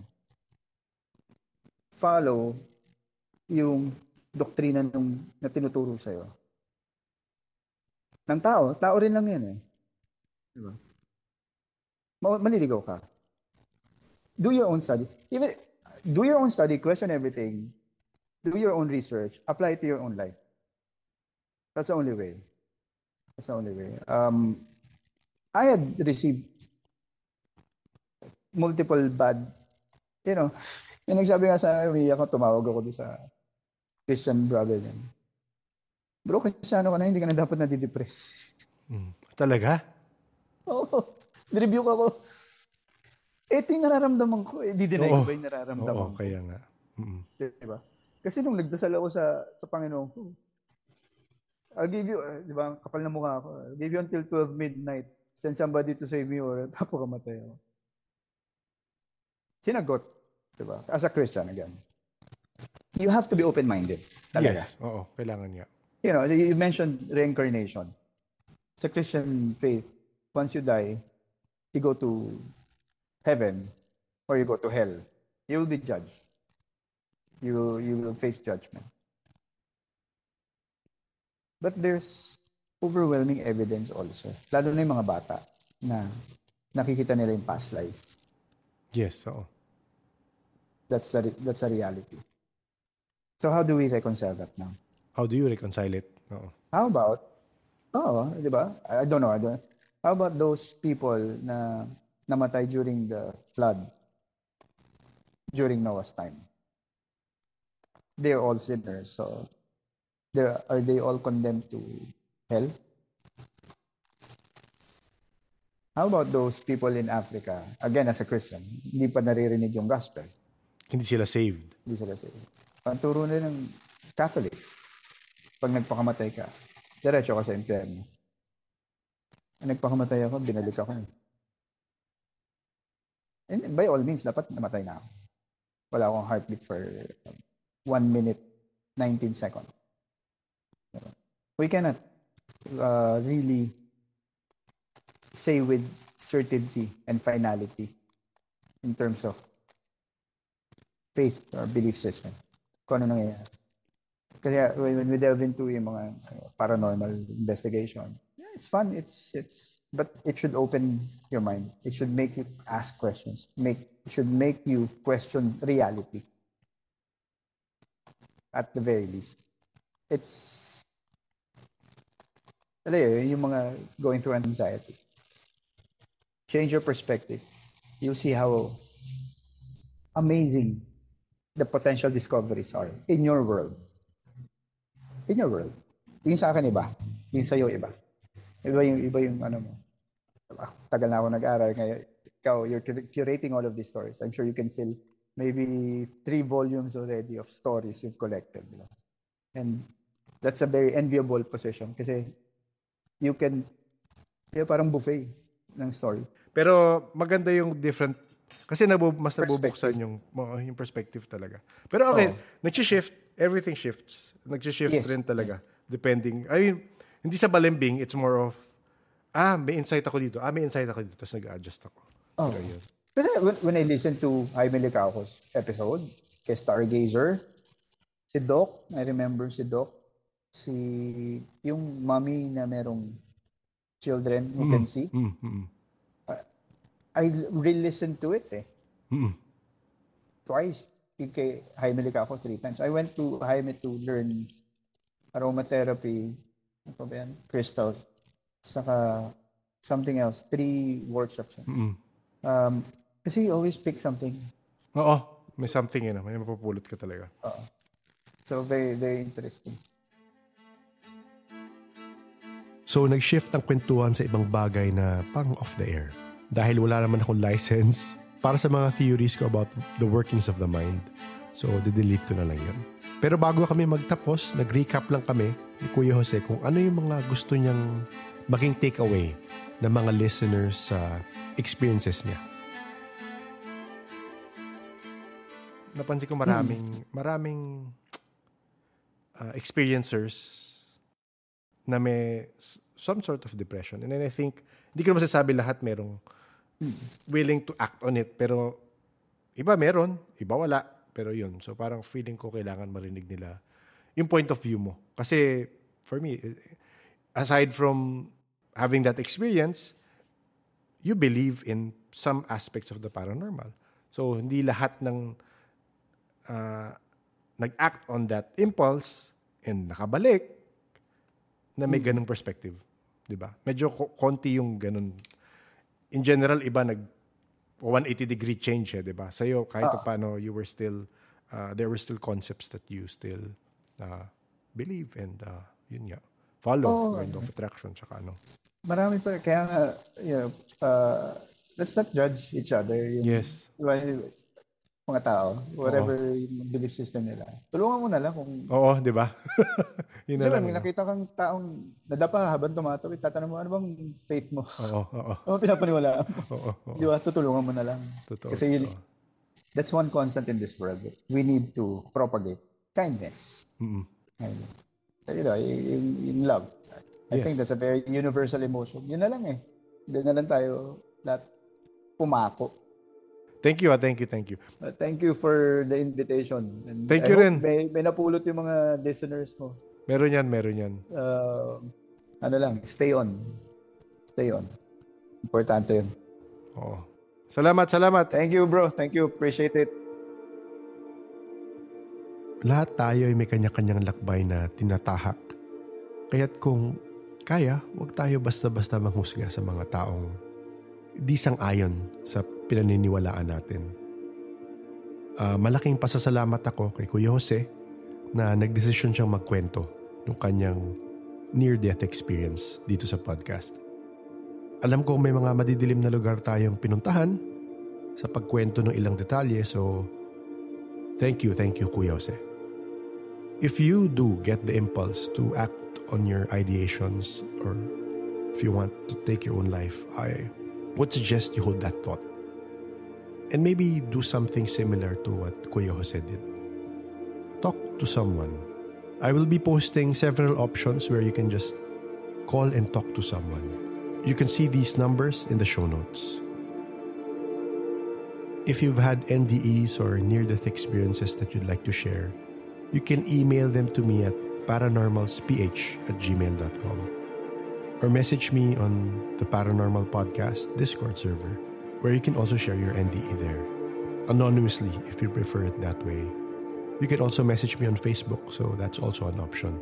I am aware that there are different kinds of NDEs, and Kuya Jose's is just one facet of the different experiences people have had. Hopefully, we get more stories from experiencers so that we can have a clearer picture of what the afterlife holds. If you find conversations like this interesting, you might consider subscribing to the podcast. We have new episodes every Tuesday 7 p.m. on Spotify and Thursdays 1:37 p.m. on YouTube.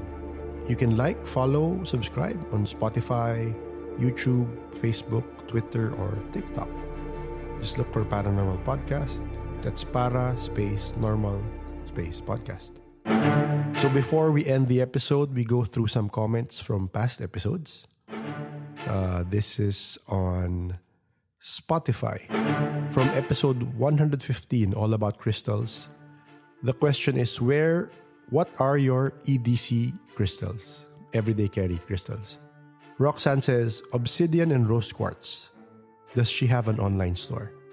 Hi Roxanne, um, thanks for sharing your EDCC. Yes, you can check the online store link for Clear Space Manila in the show notes.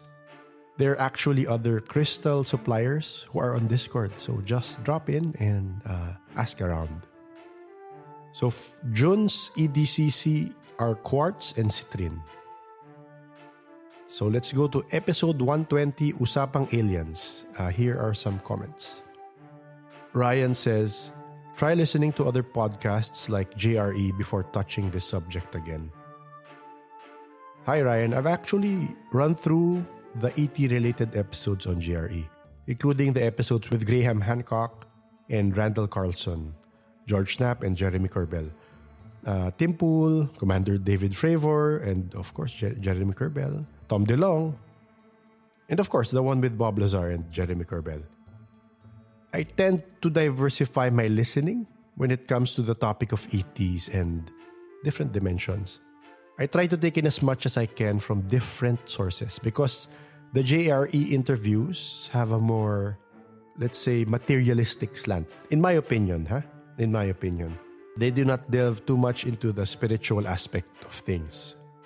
So, in case you only watch GRE podcasts, you might want to try the interviews of Aubrey Marcos, Paul Wallace in The Fifth Kind, Elizabeth April, The Y Files, Farsight, Mysterious Universe, Huberman Lab, Next Level Soul with Alex Ferrari, Point of Convergence, Lex Friedman, Jeff Mara podcast, Unraveling the Universe podcast. There are actually a lot more, but I think uh, listening to these other podcasts might paint you a bigger picture. You might also want to try podcasts from uh, channelers or people who actually have direct communication with ETs. Again, I take it uh, as it is. I will not judge them and uh, assume they are lying, but there are podcasts and YouTube channels of people who communicate with ETs. So you might want to try um, Cosmic Agency. This is a person uh, who gets to chat with ETs. And uh, some ET experiencers I've talked to who have not uh, been guests have told me that uh, they kind they resonate with with what is being said here. So I'm not saying it's true, but it's up to you. Use your discernment to gauge it. For those who are interested in what uh, Ryan is referring to, I'll post the link to Joe Rogan's playlist where he has conversations with people in the US UFO community. Mark naman, sabi, napalupit po. Ay, sorry pose. si Mandirigma, ang reaction niya, ang gulo ng usapan. Ang sagot ko dyan, ay sorry pose. Tingin ko naman ganun talaga pag may mga pinag-uusapang bagay na hindi pa natin naiintindihan ng maayos. And yun nga, um, for bigger topics talaga, uh, kung meron maraming nags, nakikipag-usap, talagang may overlap ang usapan. So if parang hindi yun ang type ng usapan, mandirigma, okay lang. Baka wag mo na lang pakinggan yung mga title na may usapang. Kasi ang nangyayari talaga dyan, marami nag-uusap. Si Tough Cool Lawyer 16 naman sabi, Hope you can link up with San Mateo Rizal guy who saw and experienced close encounter right at their backyard. He was interviewed by Tony Israel of UFO SP previously. Thank you TCL16, inanote ko yan. Hopefully we can get a schedule with Sir Tony. Uh, nasa listahan na yan. Kailangan ko lang asikasuhin. Charo naman said, more topics like this. Also, can Sir Gerard be a guest again? Thanks. Hi Charo, I think this came out before part 2 with Sir Gerard. So ayun, may part 2 na si Sir Gerard. I hope you got to listen to it. May usapang ET ulit doon. Siyempre hindi ko may iwasang hindi itanungin ulit. Okay, that's all the comments we have for now. But uh, listen to the next episodes for other comments. Of course, we cannot end the episode by thanking our paranormal Patreons and coffee supporters. Sunny, J, Z, JT, JD, K, B, Justine, Leah, May, Shibone, and Ola. Thank you for all your support. Uh, maraming maraming salamat. If you feel you want to support the podcast this way, you can check out our Patreon and coffee links in the show notes. There are certain tiers in Patreon that give you early access to episodes or you get to sit in with some of the interviews real time. So if that's something you want to experience, you can check out the links. You can also support in other ways. You can share our podcast on Facebook. So a big shout out to Sharon, Joaquin, and Melanie, who are listeners of the podcast, who mentioned it in uh, a best of the best post. Thank you for the recommendation. Shout out also to my cousin who just found out that I'm doing this podcast. Gaya na sabi ko sa inyo, I am doing this anonymously and minessage niya ako, sabi niya, ikaw ba to? Kaboses mo eh. so, inamin ko na syempre. Pero sabi ko, secret na lang. So, shout out! Pinsan, kung nakikinig ka, huwag mo pagsabi sa mga kamag-anak natin ha. Madjudge ako. Yun lang. Uh, the Paranormal Podcast is engineered and produced by F90 Productions. I am honestly thankful to all of you, the listeners. And of course, the people who share their stories. Uh, we wouldn't have these much episodes if no one shared. And uh, of course, I have to give a shout out to the spirits who bother them uh, for them to tell their stories, of course. Thank you to all of you. And of course, thank you everyone for listening. Please stay safe.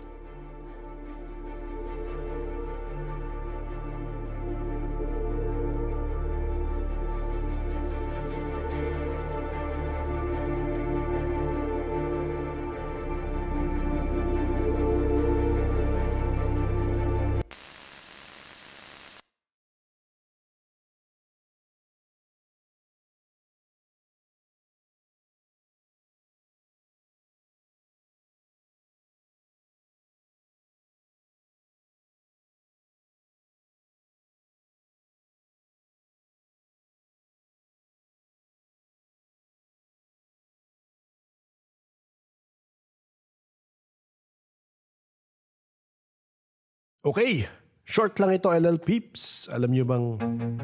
Anyway, ako'y uh, habang minsan, habang nagtatrabaho, minsan nanonood ako. And alam niyo naman, mahilig ako sa mga sci-fi na, na mga topics. And nanonood ako ng bagong season ng Star Trek Strange New Worlds. Meron kasi concept doon na medyo, medyo, na-relate ko sa mga learnings ko sa mga interviews. In episode 6, season 2, meron silang na-encounter na I mean, spoiler alert ako. Kung nanonood kayo ng Star Trek hindi pa kayo mabot sa season 2 episode 6, baka gusto niyo skip to. Meron sila na-encounter na invisible alien. Tapos, may ilang tao sa ship na nakaka-experience nung kakaibang messages or visions galing sa invisible aliens. Una, hindi nila na-gets na galing yun sa aliens. Pero eventually, na conclude nila na nanggagaling nga yun sa invisible aliens. So, yun nga, may nakakuha silang parang visions, messages, pero walang words. Tapos yung visions na nakukuha nila, iilang tao lang nakaka-pick up, meaning may sensitive lang dun sa frequency na yun. Hindi lahat ng tao sa ship. Siyempre, isang main character nakaka-experience. So, may isang tao doon, yung isang main character nga. Uh, so, may isang tao doon, isa sa, isa sa crew member, medyo nabaliw siya nung nakuha niya yung visions. Pero yung isang crew member, yung isang main character sa kwento, eventually dahil ayaw niyang mamatay, na-decipher niya na parang nakikipag-communicate nga sa kanya yung parang invisible alien kasi hindi nila nakikita, hindi na pick up ng sensors nila. So pinapakitaan siya ng mga visions na maiintindihan niya. So yung, ito yung visions ha, parang isa isang vision, nakita niya yung mentor niya na namatay, na parang may sinasabi sa kanya at parang nagsasuffer.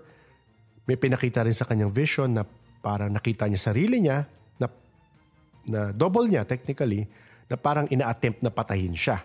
Parang ganun. So syempre sa ending na-realize niya na symbolic yung mga nakita niyang visions. Na dahil sa ginagawa nilang parang mining operation in space, dun sa star system na yon, pinapatay nila yung mga invisible alien.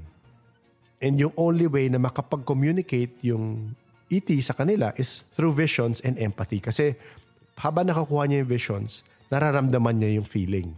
Parang may feeling attached to it. So syempre, narelate ko to sa mga sensitive na minsan nakakakuha silang message or visions from entities. It could be human spirits, it could be elementals, I don't know if for others it could be ETs may nakukuha silang visions na nakakatakot or kagimbal-gimbal. Pero minsan baka di kaya yun yung pinapakita sa kanila kasi may ibang meaning yun. Na minsan kailangan rin pag-isipan ng maigi or discernment nga kung ano yung pinapakitang vision sa'yo or kung yung mga ano, ano nga meaning ng mga paramdam. Minsan symbolic kaya I guess wag tayo super reactive sa mga dyan sa mga taong nakakakita at nakakaramdam. Actually hanggang ngayon hindi ko rin siya ma hindi ko mabigyan ng logic bakit symbolic kailangan. Hindi na lang pwedeng diretso yung sabihin. sa totoo lang, napag-isipan ko na yan before na ganyan, parang kung may tinuturuan kang bata, hindi mo dediretsohin yung sagot para mapag-isipan nila, para matuto sila. So is it because of that? Kaya may ibang times medyo symbolic yung visions na nakukuha or yung messages na nakukuha. Hindi ko alam. Bumalik lang ito actually sa naalala ko yung kwento ni Sam na yung nakita niyang multo na nagpakita sa kanya sa CR. At nasabi nga ni Sam, baka minsan kaya sila nagpapakita at nagpaparamdam, eh may storya silang gustong sabihin. May mensaheng gusto iparating. At yun lang yun. Yun na muna. Ingat tayo, LL Peeps.